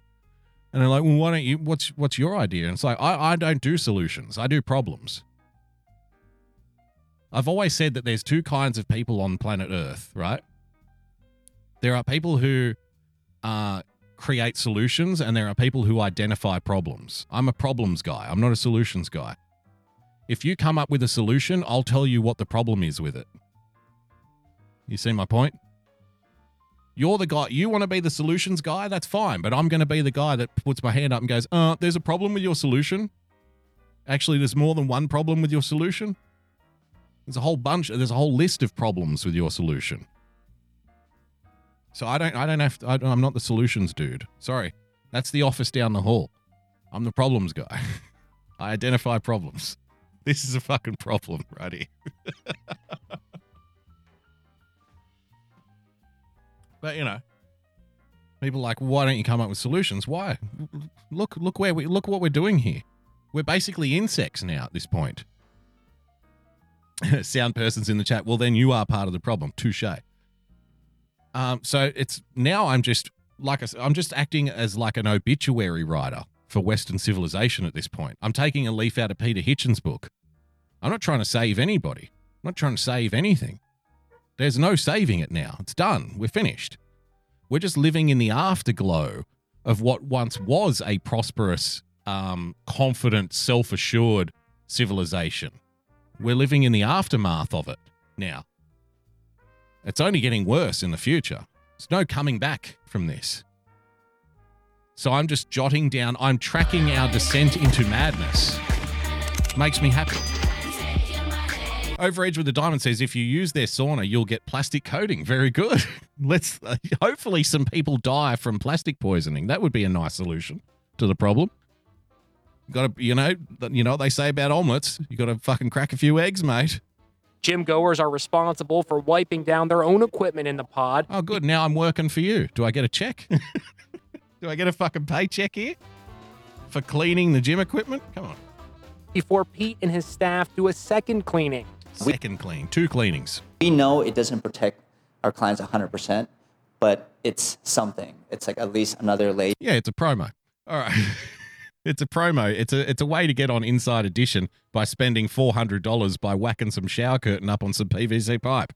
Well done. Capitalism at its finest, ladies and gentlemen. Capitalism wins again. and after you work out in your buff box in your coronavirus pod at the local gym, you can head down to COVID Essentials at the local mall. Maybe you can get yourself some very fashionable COVID safe gym equipment before you go into the pod. You know, I'm going to go work out today in the buff box. I think I need a new set of yoga pants. Can I get one that has uh, little uh, COVID 19 logos on it? Yes, you can here at COVID Essentials. Just before to, just be sure to scan your face at the very super high tech and fun uh, face scanning thing that we have out the front before you come in. Am I the Aussie Al Sharpton? Well, of course, I'm black, so makes sense to me.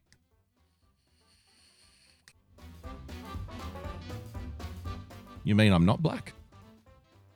Now that is a shock. All right, so let's get let's get to the main thing for tonight. I came across a couple of little clips here from 60 Minutes in Australia, and they were talking about conspiracy theories and conspiracy theorists, and it's amazing how often this cycle repeats itself.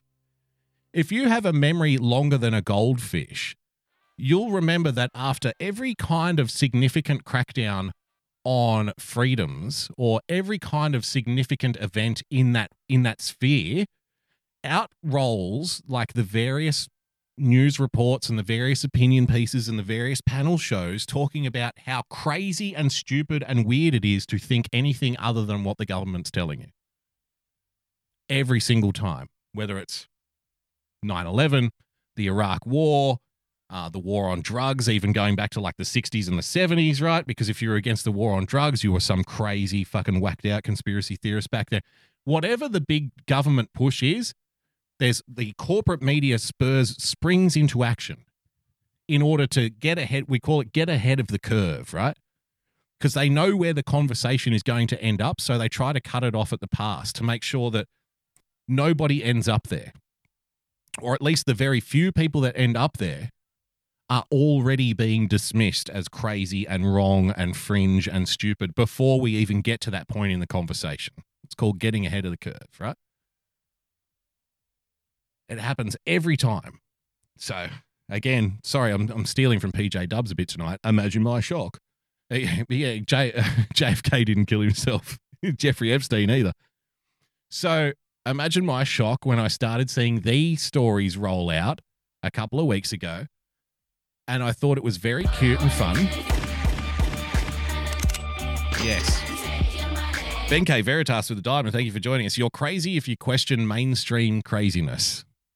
Exactly, 100%. Don't be crazy and question things. That would be crazy. Don't don't question the crazy. That makes you crazy. So there's a lot of things happening in this little clip, and I've scanned through it. I've probably watched like two minutes of it, like at different stages of the of the clip.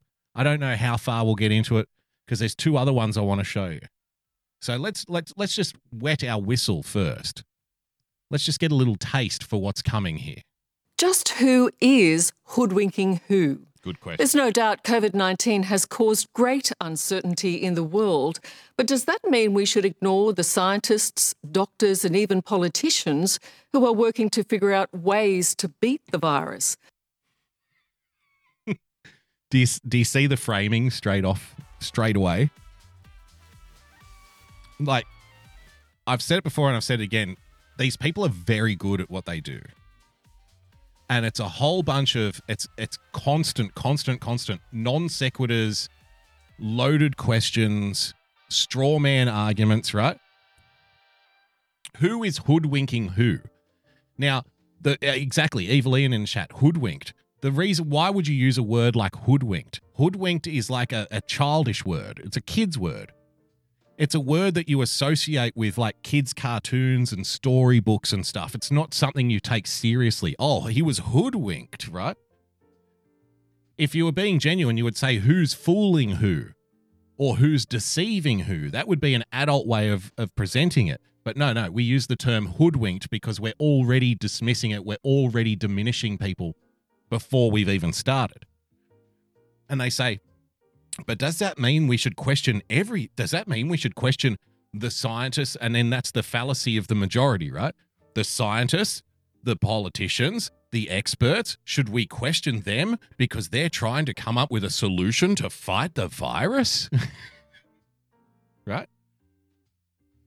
In other words, like it's it's a battle between the anti-science people who want everybody to die from a virus and the people who are doing their best to protect us. When that's not the discussion really at all, depending on who you talk to. But it's we're we are 16 seconds into the clip and it's the programming is already at full speed. Once you see it, you can't unsee it. Once you once you're able to break down language, it, it, it won't get past you anymore. And it actually it becomes maddening because it's so disingenuous from one sentence to the next. But let's carry on. Well, yes, if you believe an increasing number of increasingly angry people. See, angry people are getting. Like, we could do this all day. Yes, you should dismiss the scientists who are trying to protect you and keep you safe if you listen to these very angry people over here. These very angry, wild, unhinged people, right? Who think they're being hoodwinked. They're very childish, very angry, very fringe, very extreme. Chill out, bros. Just do what you're told. Who are convinced coronavirus is nothing more than a sinister plot to control their lives. But what do these conspiracy theories? Now, see, I'm like poison to this because I don't think coronavirus is just a sinister plot to control people's lives. I don't think coronavirus is just the cough, it's just the flu. I think it's different from the flu. From symptoms to treatment, it is different to the flu. From rate of spread, it is different to the flu, right? And from for for how it has to be treated in the extreme cases, it's different from the flu as well. It needs much more resources than just the flu does. Bed rest isn't good enough if you get it really bad, right? So but that doesn't mean that people aren't going to use it as an opportunity to take your freedom away, which is the that's the real argument here. Like I like I've been uh, this has been my point when coronavirus first came out, and it keeps getting missed by some people because people wanted to talk about oh let's compare it to flu statistics. I'm like no, that's not the real discussion here. The discussion that's going to be had months from now is it doesn't matter if you think coronavirus is real or not. It really doesn't. That is irrelevant. What matters is all of the other flow on effects, right? The manifestation of people's reaction to coronavirus will make it real, is what I kept saying over and over and over again. Now look at us. After three months of fucking lockdown, we're exercising in boxes. We've got designer stores coming up with new face masks. We've got the government saying that uh, private businesses need to ban people if they come from a certain part of the city travel's banned. You can't have five people over at your house for a barbecue. That's the shit I was talking about then. When other people were like, just it's, look, compare it to the flu statistics. I'm like, forget about the fucking flu statistics. Think about the facial scans before you go into stores. Think about having to walk around with an app in your pocket that says you're allowed to go outside today. Think about the drones flying around, breaking up groups of people on the beach. that shit is real, even if coronavirus is not. So then the the whole argument about is coronavirus real or not is really immaterial. It's really irrelevant because all of the shit that's happening now, that's real. Even if you don't think it's more than the flu. And while we were arguing about is it the flu or is it not the flu, all of these other little programs were being rolled out. But how does it get presented on a show like this? oh well it's just it's just a plot to take our freedoms away no no no no how about it's being used to take our freedoms away. Is that okay? Can I say that?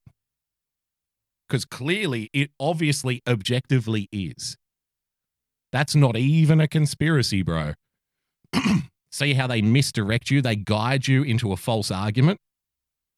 Well, this idiot thinks it's a plot to take our freedoms away. Excuse me, are they not taking our freedoms away? Well, yes, they are, but it's to protect you from the virus. Right. Okay, fine. But the freedoms being taken away is the point.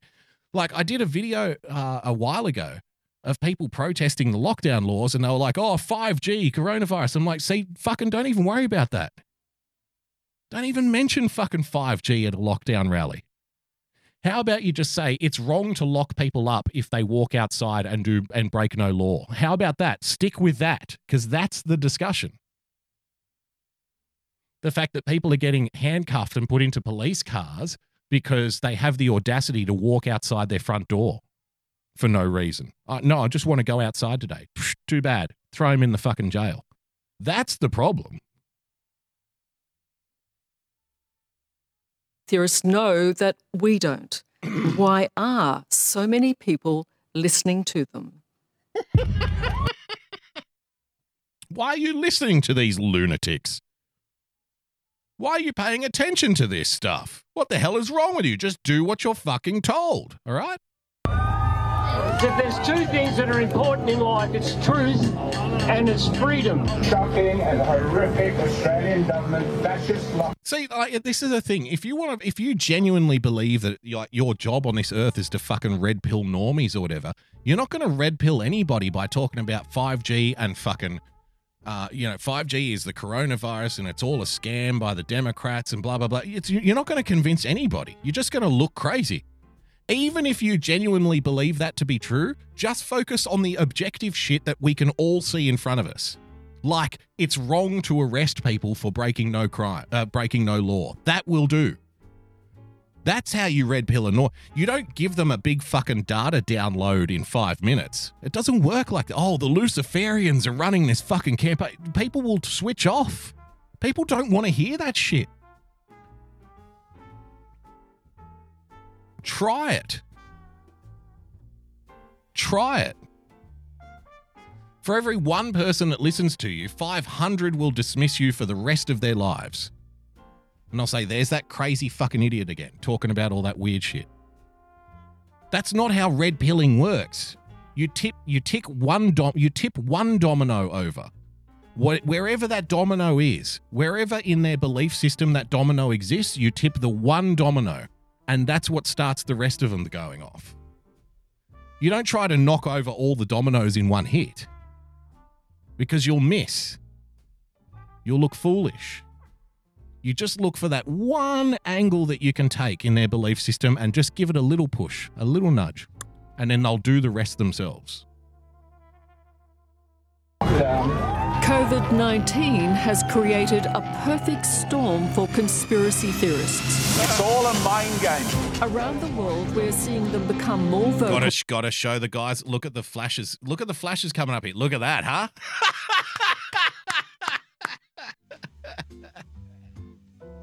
gotta show the angry guys with guns.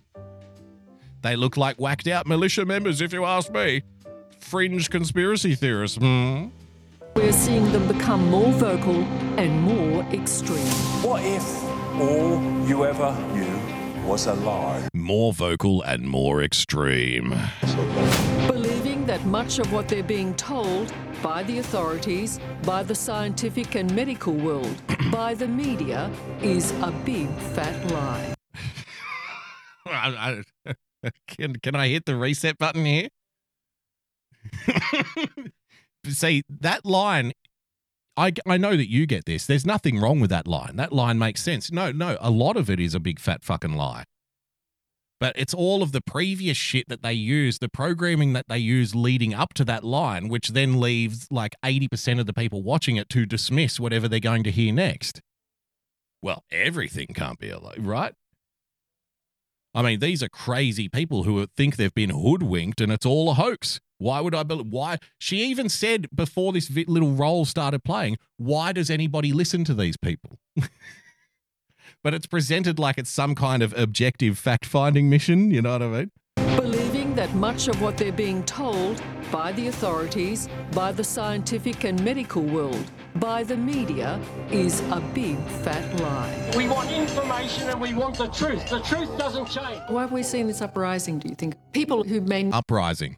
Now, this guy is a celebrity here in Australia. He's a celebrity chef, believe it or not. And he gets slammed by the media. But people love him enough for his cooking where he can get away with it. He's in a very, very, he's, he's in a little sweet spot, you see. never have Yeah. decided to go public with their views And he's not completely unhinged. Who's are doing that. Why is that? Because some things just don't make sense with this. Some things just don't add up. That's the way to go about it. You don't have to say what your theory is. You can just say, "Well, this this doesn't make sense to me." How do you explain that? The theories are as numerous Here we go. So he didn't say a theory. He just said some things don't add up. Now we're going into the, the they're going to find the fringiest, craziest ideas that you can find, and then sm- smack it right up against his very reasonable take. As they are nonsensical. There's your 5G policy. From 5G towers and vaccines spreading coronavirus to suspicions the virus was unleashed deliberately by Bill Gates, or that a cabal of elites are intent on taking over the world. See how that's the last one that they use.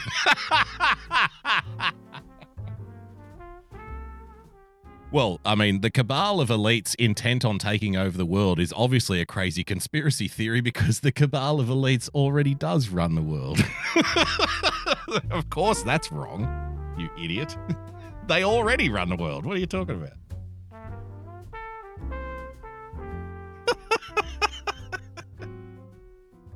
Nice. Nice. Just got to throw that one in at the end though. Listen to listen to some of these crazy theories that are floating around on the internet. Some people believe Thank, you for coming. I see you in hell. Some people believe that Santa Claus impregnated their dog and a troll popped out. Some people believe that their toothbrush is enchanted by underground wizards. Some people believe that the sun is actually their long lost stepdaughter. And other people believe that there's very rich, powerful people running the world. I mean, fucking hell. Look at all these crazy theories.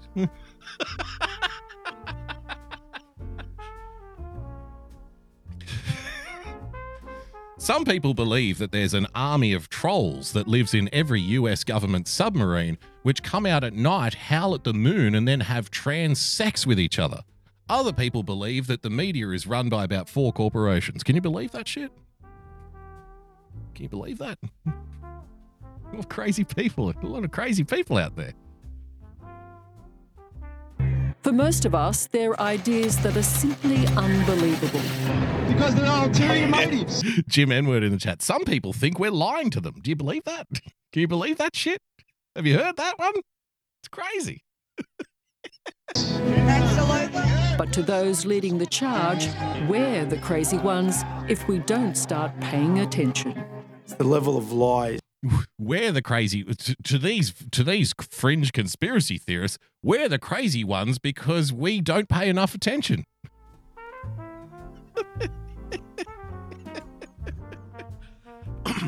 We're the crazy ones because we believe everything the government tells us. they think we're crazy for doing that. Isn't it just isn't this so cozy? I love it. you know, to those fringe conspiracy theorists out there, you know, those very fringe, very dangerous people out there, they think we're, we're the crazy ones because we just believe everything we're told without questioning it. I mean, can you believe that? Do you believe that madness? Wow, what a bunch of crazies. Isn't it good? All right, let's move on to the second piece here. This is great. I think this guy is some kind of psychologist. So you know he's on the level. How do regular people fall into believing conspiracy theories, ladies and gentlemen? How did you become the way you are? How did you become this crazy, whacked out individual? I hear you ask. Good question. There's everyone's got an origin story. So this one is yours. Who are? conspiracy theorists because we have seen regular people Who are conspiracy theorists? Have you heard about these conspiracy the- pe- theory people? Have you seen them around? Who are these people? Who are these people? people, mums and dads, young people, old people, all on the streets, all Young people, old people, mums and dads. imbibing, if you like. Imbibing. Nice word. Well, I think it is anyone who needs psychological comfort in a period of crisis.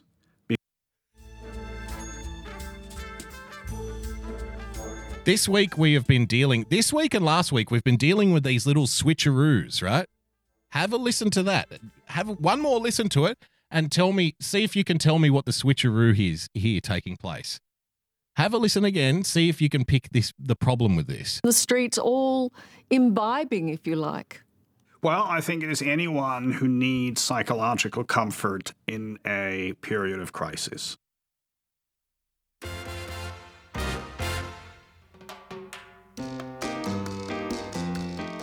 How about that one? That's special.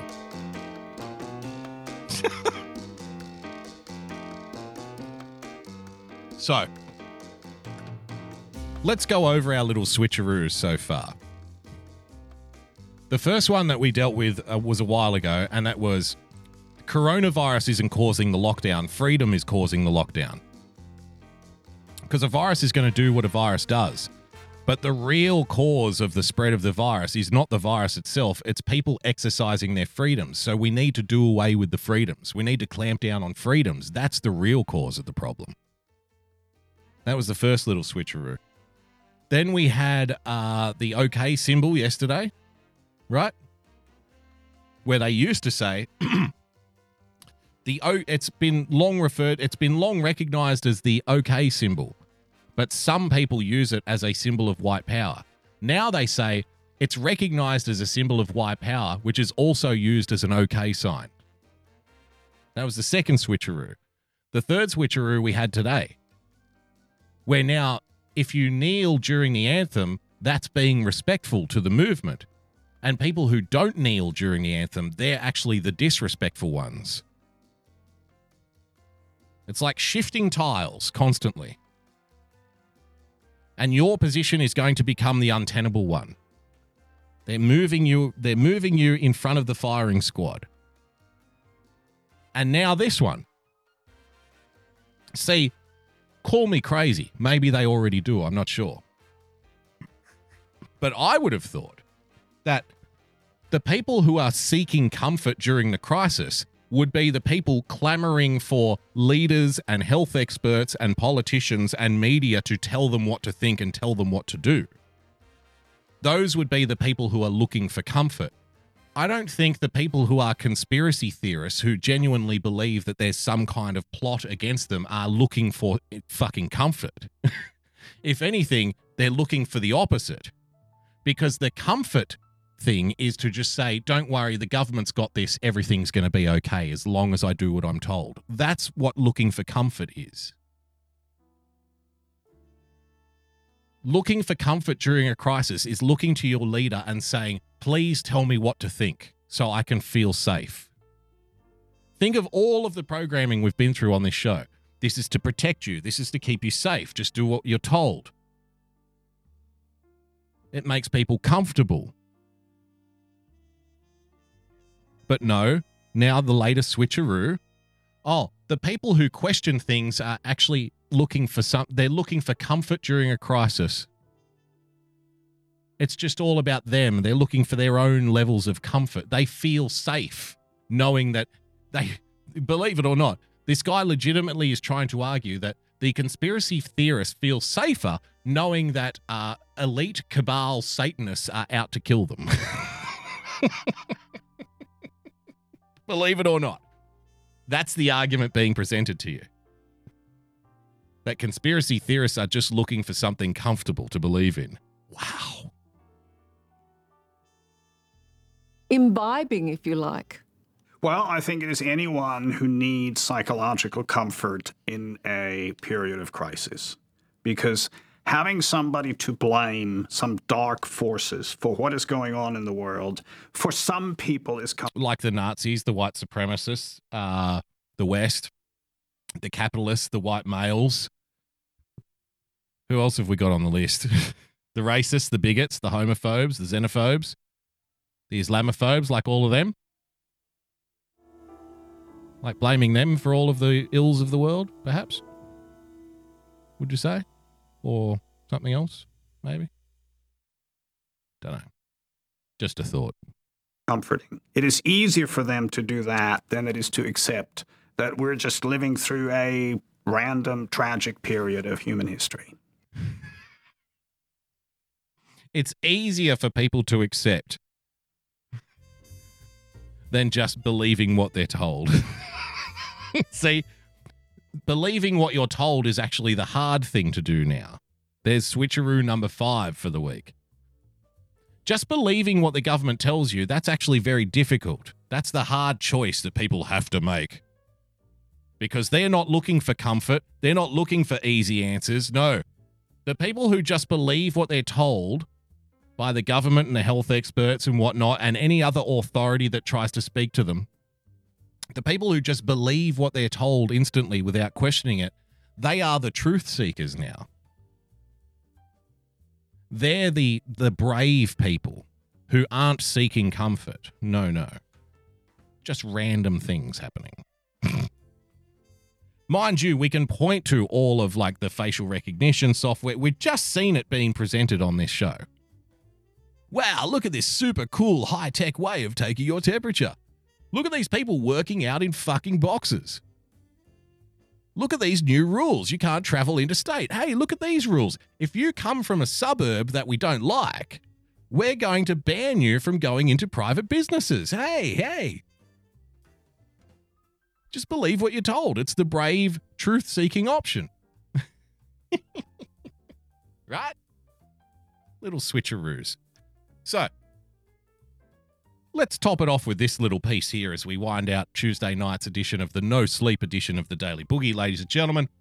This video is entitled Coronavirus Can You Trust the Contact Tracing App in Your Phone via the BBC News, the British Broadcasting Corporation, ladies and gentlemen. I have not watched this clip.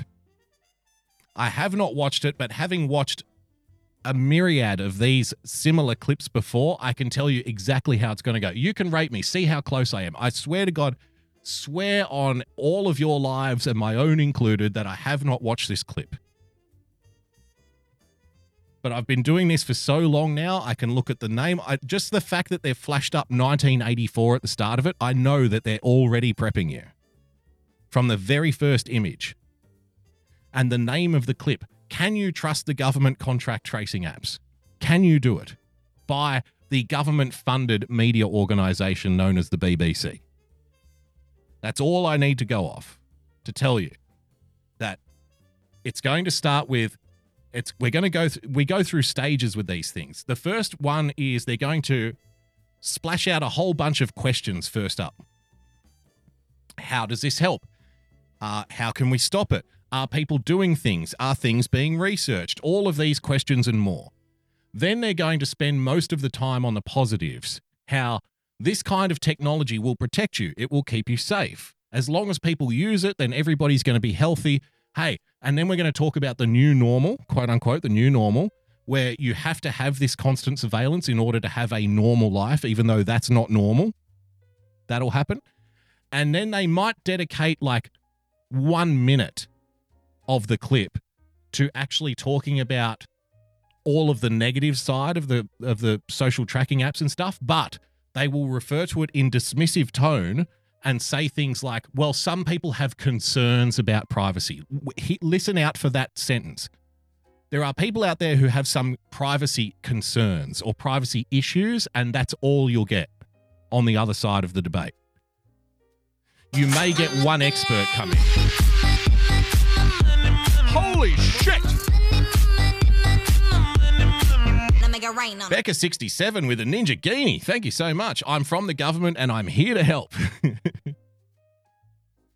so you might get one expert who's like a privacy spokesman or something and says, Well, we really think this is overreach. And then you'll get the instant dismissal by saying, But overreach aside, the amount of lives that can be protected by this have really been estimated to be in the thousands, right? You, you see the way that I'm going. So just remember that. Let's see how close I am. Because, like I said, I swear to God, haven't watched this clip yet.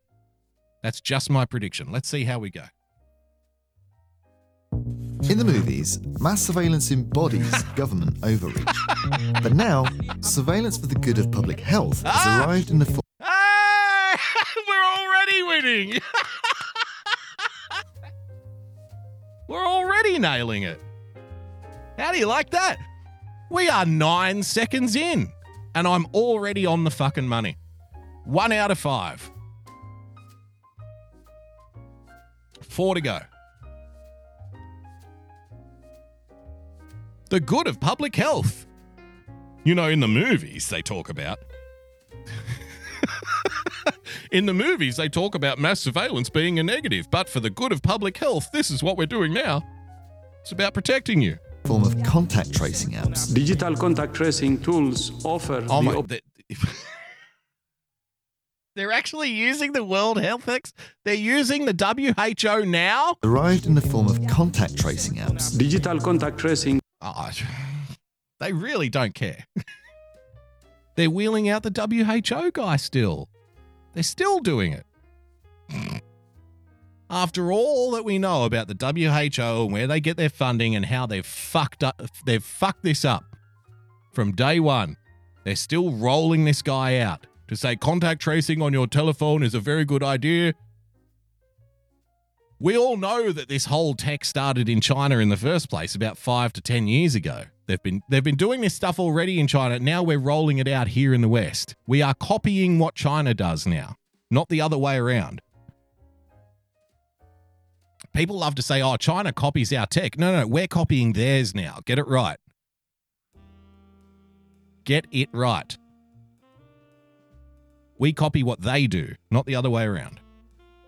tools offer the opportunity to trace larger numbers of contacts in a shorter period of time. This creative innovation may be just what the government needs to aid in efforts of contact tracing.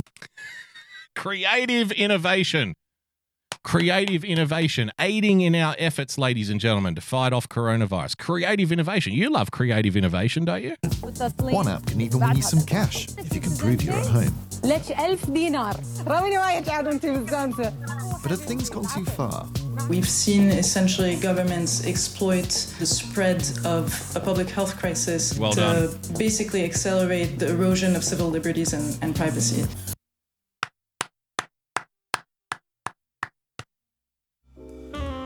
Maybe I'm going to be wrong on this occasion.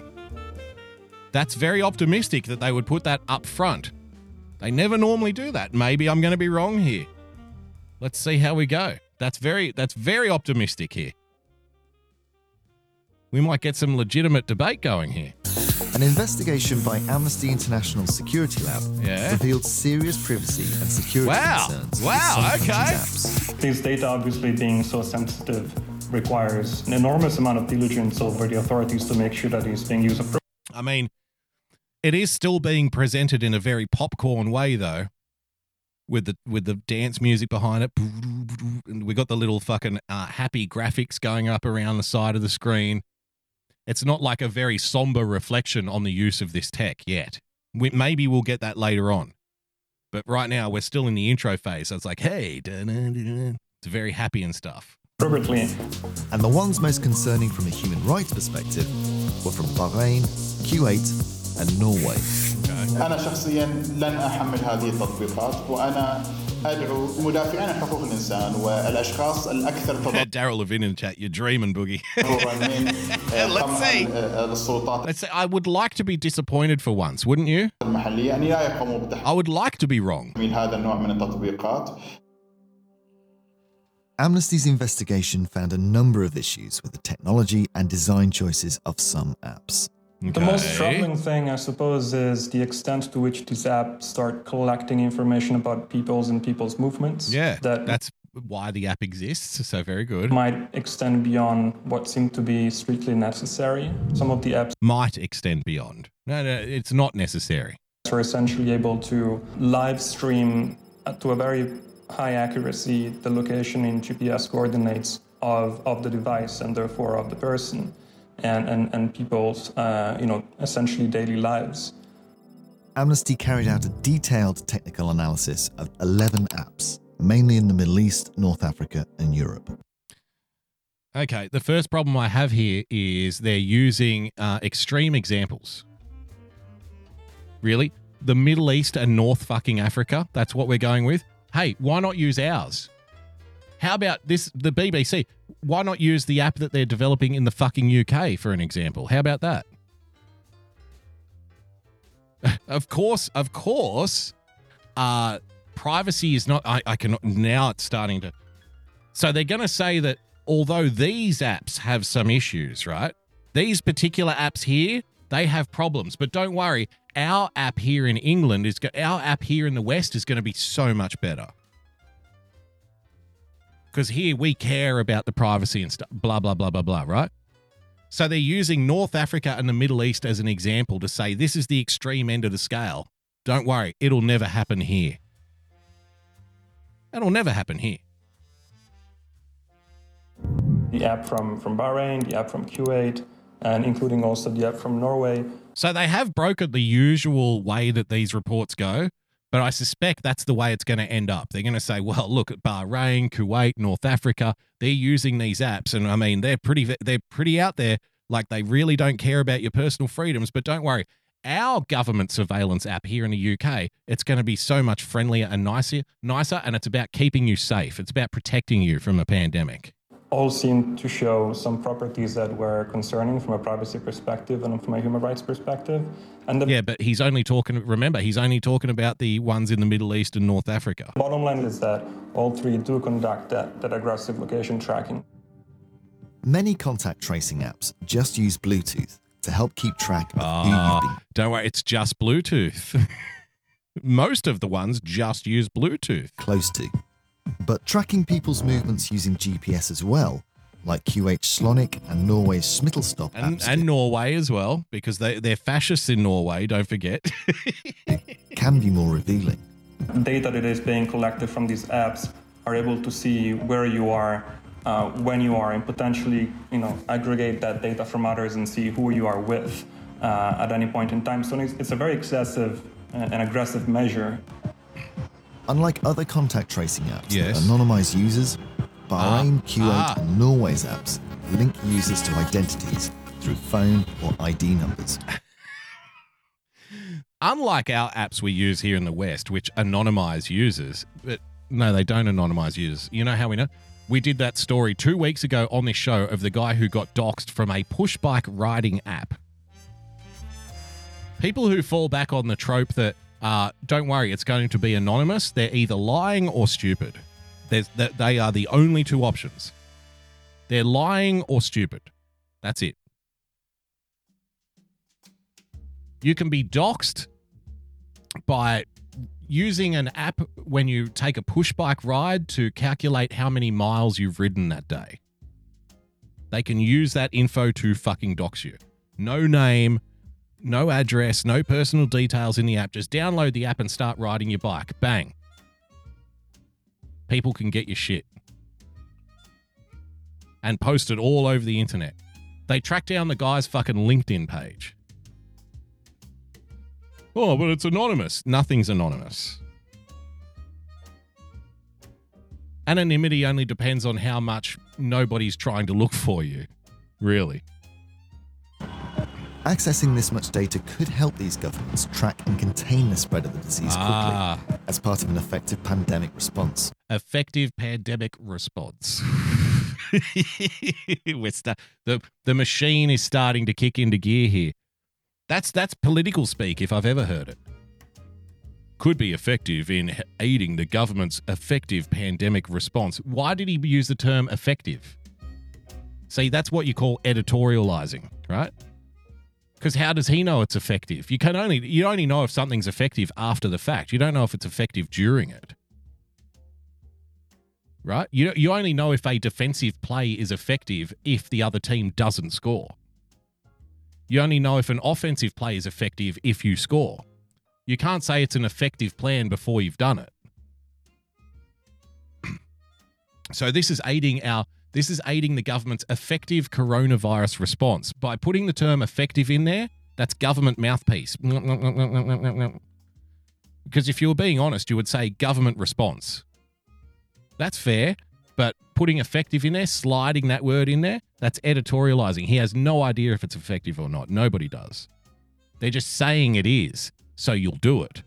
But they don't know. Let's track and contain the spread of the disease quickly as part of an effective pandemic response. Effective pandemic response. But there were other issues Amnesty found within these apps. For example, some countries have gone for a decentralized approach, where contact tracing is processed on the user's phone and personal data remains on the device. Ah, good. But Amnesty say Norway, Bahrain, and Kuwait's apps automatically upload and amass any collected data to centralized servers. a design choice which could pose a security risk. We've seen issues. Could? a design choice which could pose a security risk. It could. You know, it could be risky.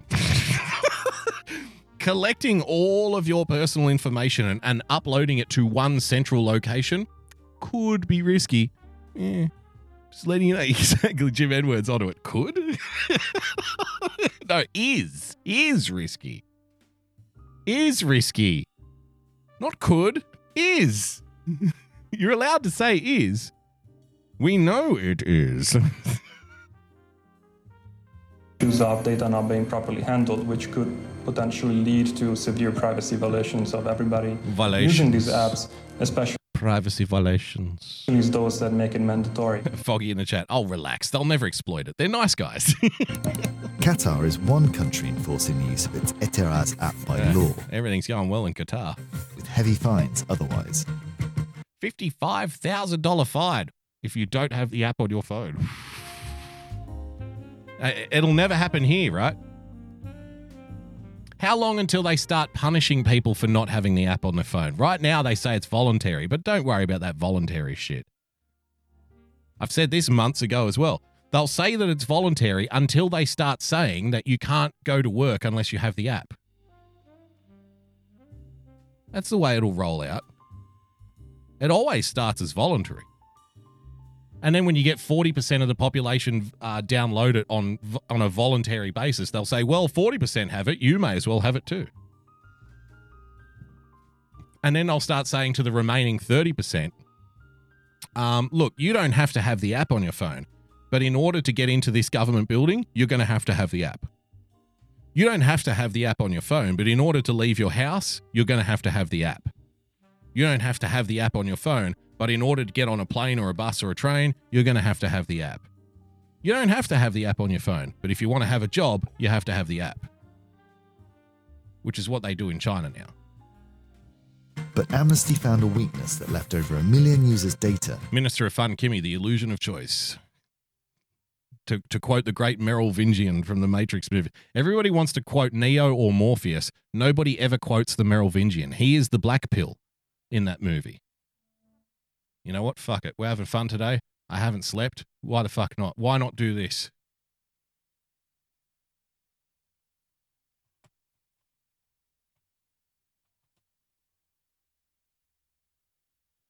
People want to talk about the fucking red pill all the time.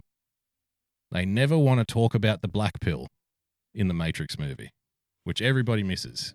Château Haut-Brion, 1959. Magnificent. I love. Like I love the French language. I have sampled every language. French is my favorite. Fantastic language. Especially to curse with. Nom de Dieu, de putain de bordel de merde de saloperie de connard d'enculé de ta mère. This guy's the black pill in the Matrix. He's the best character. Ass with silk. I love it. You know why we are here. Hmm. I am a trafficker of information. I know everything I can. The question is Do you know why you Do you know why you are here? We are looking for the keymaker. Oh, yes, it is true. Oh, yes, it is true. The keymaker, of course. But this is not a reason, this is not a why. The keymaker himself is very nature, is means, it is not an end. And so To look for him is to be looking for a means to do what? We know the answer to that question. But do you? You think you do, but you do not. You are here because you were sent here. You were told to come here, and then you obeyed. it is, of course, the way of all things. You see, there is only one constant, one universal. It is the only real truth causality. Action, reaction, cause, and effect. Everything begins with choice. No, wrong. Choice is an illusion created between those with power and those without. Perfect. Now let's go back to our little clip here where everybody has the choice whether or not they download this fucking tr- contact tracing app.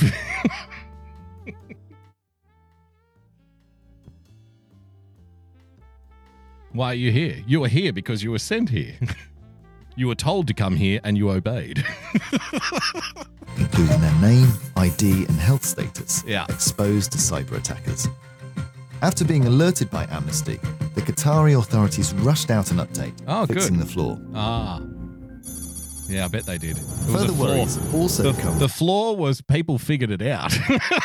the flaw is never a flaw. The flaw is always, oh shit, they they they found us. We've been found out. We need to cover that shit up. That's the flaw. From where else the data created by these apps could end up. هناك تخوف بأن يتم مشاركتها مع أطراف آه، أخرى غير الأطراف آه، الحكومية And the المفترض government أن parties يتم، with whom such data is آه، supposed to be مشاركتها shared مثل with, وزارة such as the الصحة أو Ministry of Health and other parties, are supposed to be الأطراف responsible المفترض المسؤولة عن آه، محاربة for the fight آه، against corona. the most surprising shared use of this personal data can be found on Bahrain TV's game show Are You at Home? To encourage downloads, users are automatically entered into the game show. Wow.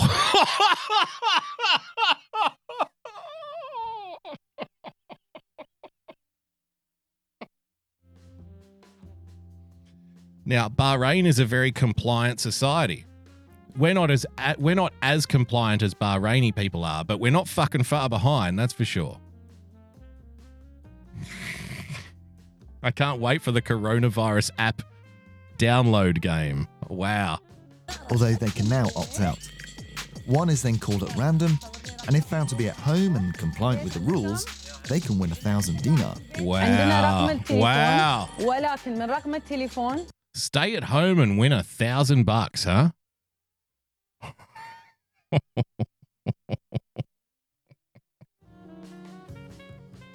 if you're at home when we call you up after getting your information from the app, then you'll win a thousand dollars, which you can't spend. Fucking beautiful, isn't it? نقدر نعرف وين البيت وين العنوان لانك انت مسجل في ابلكيشن مجتمع واعي، مجتمع واعي في رقم البطاقه الشخصيه، فاذا رقم البطاقه الشخصيه موجوده He has الجهات to add the ID number so the authorities تقدر تت... are able to verify all the information. We've got to have the real info before we send your money out, Jim. this is like the Doug Stanhope bit incentive based eugenics. yeah, is that the one where he sends everybody a check uh, if they agree to become sterile? تاكد because people will will take the money. من كل البيانات But incentivizing people in this way to use the app has privacy advocates worried. It's definitely one of the new tactics employed by governments uh, to kind of make their way into people's uh, into people's pockets. The issues uncovered by the investigation raise privacy and human rights concerns. I've got to be honest, this is better than I thought, this report. Henry St. George Tucker, Bumper Politics, why? Thank you for the diamond says, police state giveaway. Woo! It's like The Simpsons. Everybody gets a free boat to show up at the police station. I've got to be fair though. This is a lot better than I thought it was going to be. They've they have surprised me with this report. I'm waiting for it to turn to dog shit, but uh, they it is so much better than I thought it was going to be. But the problem is, like I said, they're they're focusing on the apps in fucking Bahrain and North Africa and Norway. How about our apps? Let's talk about the UK. Let's talk about Australia. Let's talk about the United States. That's where the rubber hits the fucking road. I feel like they're setting us up for these are all of the bad ones, and here's the good one when none of it's good. But we'll see. particularly for countries in the Middle East. There's a very long history of the Gulf um, not upholding human rights at all. When you equip a repre- Thank you for the diamond, Gypsy. Where did you steal the diamond, Gypsy? Who did you steal the diamond from, Gypsy? Says time to die. Time to die. No, wrong. Choice is an illusion created between those with power and those without it.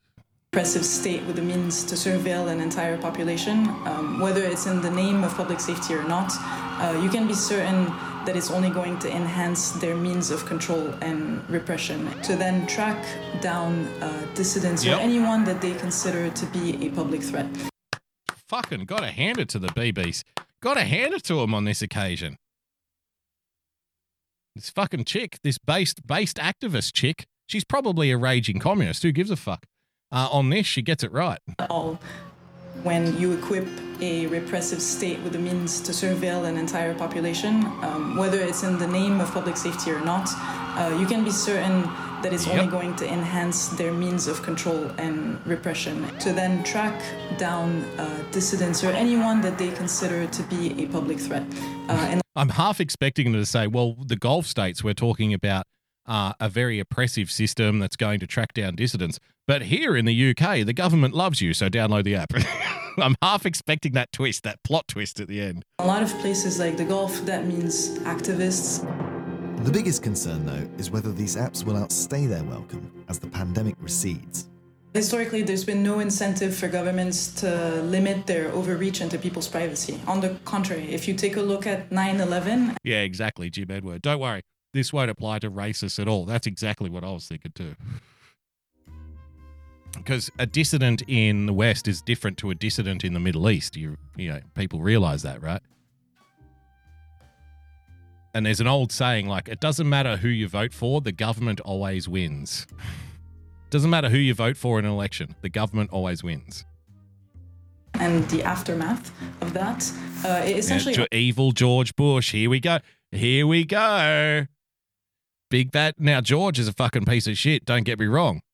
But you can see the tinge being applied here already, can't you? of that, uh, it essentially ushered a new era of surveillance in the name of protecting yes, it did. citizens. And Patriot Act. Piece of shit. Patriot Act. Which the Patriot Act, which uh, both houses um, and both sides of the American political system, both Democrat and Republican, ladies and gentlemen, through the Congress and then through the Senate and presented to President Donald Trump's desk, was recently extended at the end of 2019. The Patriot Act. And in fact, Donald Trump actually approved beefing up the data retention aspects of the Patriot Act in that bill. Both the Democrats and the Republicans co signed it, sent it through to his desk, and said, by the way, we want to keep more of the data that we're collecting on people. Can we do that, please? Yeah, sure, no worries. I guess we're keeping people safe, huh?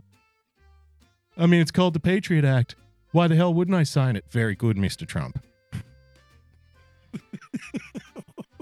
That's right, Donald. It's the Patriot Act. You need to sign this. Yeah, I, I'm a patriot. Are you a patriot? Why would they call it the Patriot Act if they didn't want me to sign it? Don't be an idiot. Governments are already looking at uses for these apps outside of pandemic control. In Hangzhou, China, authorities are looking into the idea of giving its citizens a health score. Oh. An idea which, for now, Oh, receives yes, strong pushback please. from netizens on social media. Please. In Norway, you don't have to go to extreme measures to protest against the app.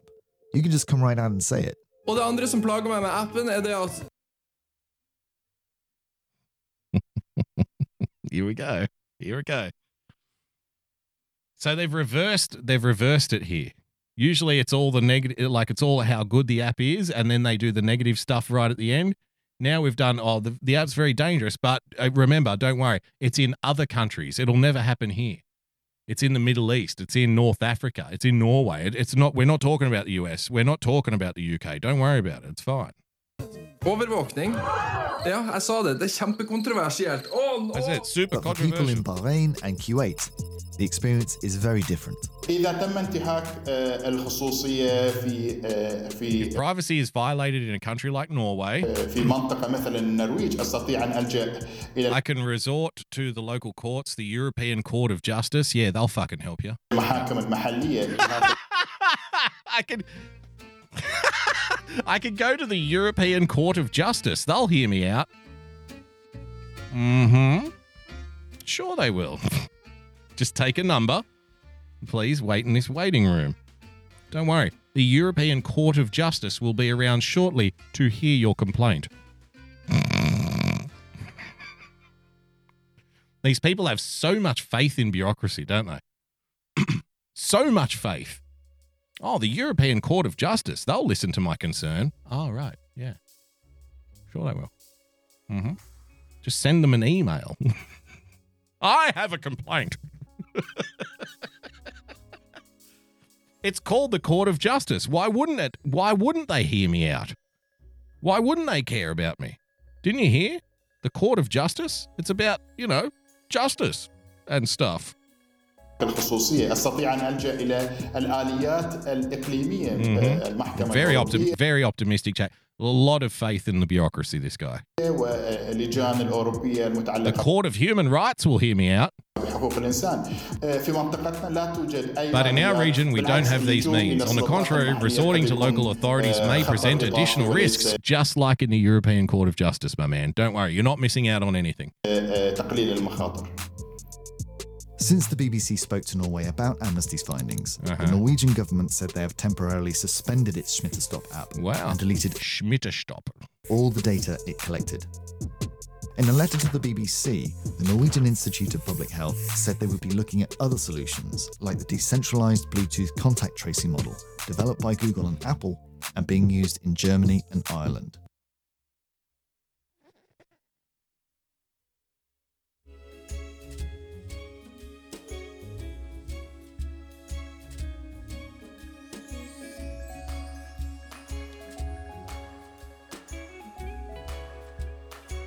Want to hear it again? Want to hear it again? Just to make sure that it's on the record. Why not?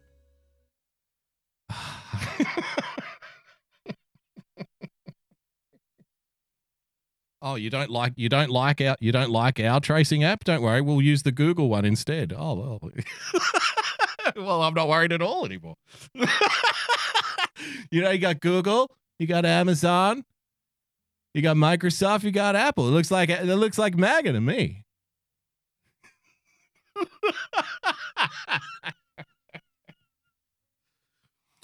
the Norway, the Nor- after being contacted by the BBC, the Norwegian government wrote us a letter saying that they are temporarily putting on hold their intrusive tracing app and they are instead looking at other options like Google.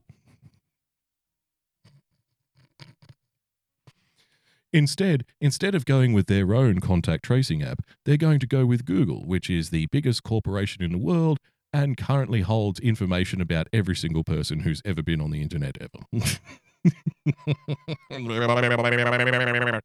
Daryl Daryl Levine in the chat. Special mention.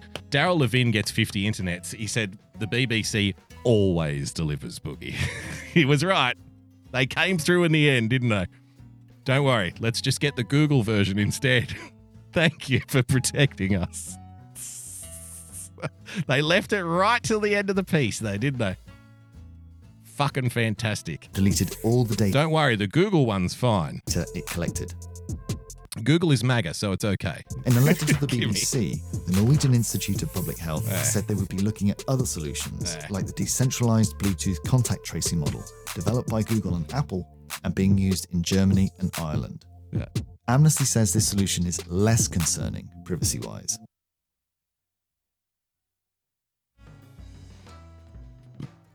So my prediction wasn't 100% correct.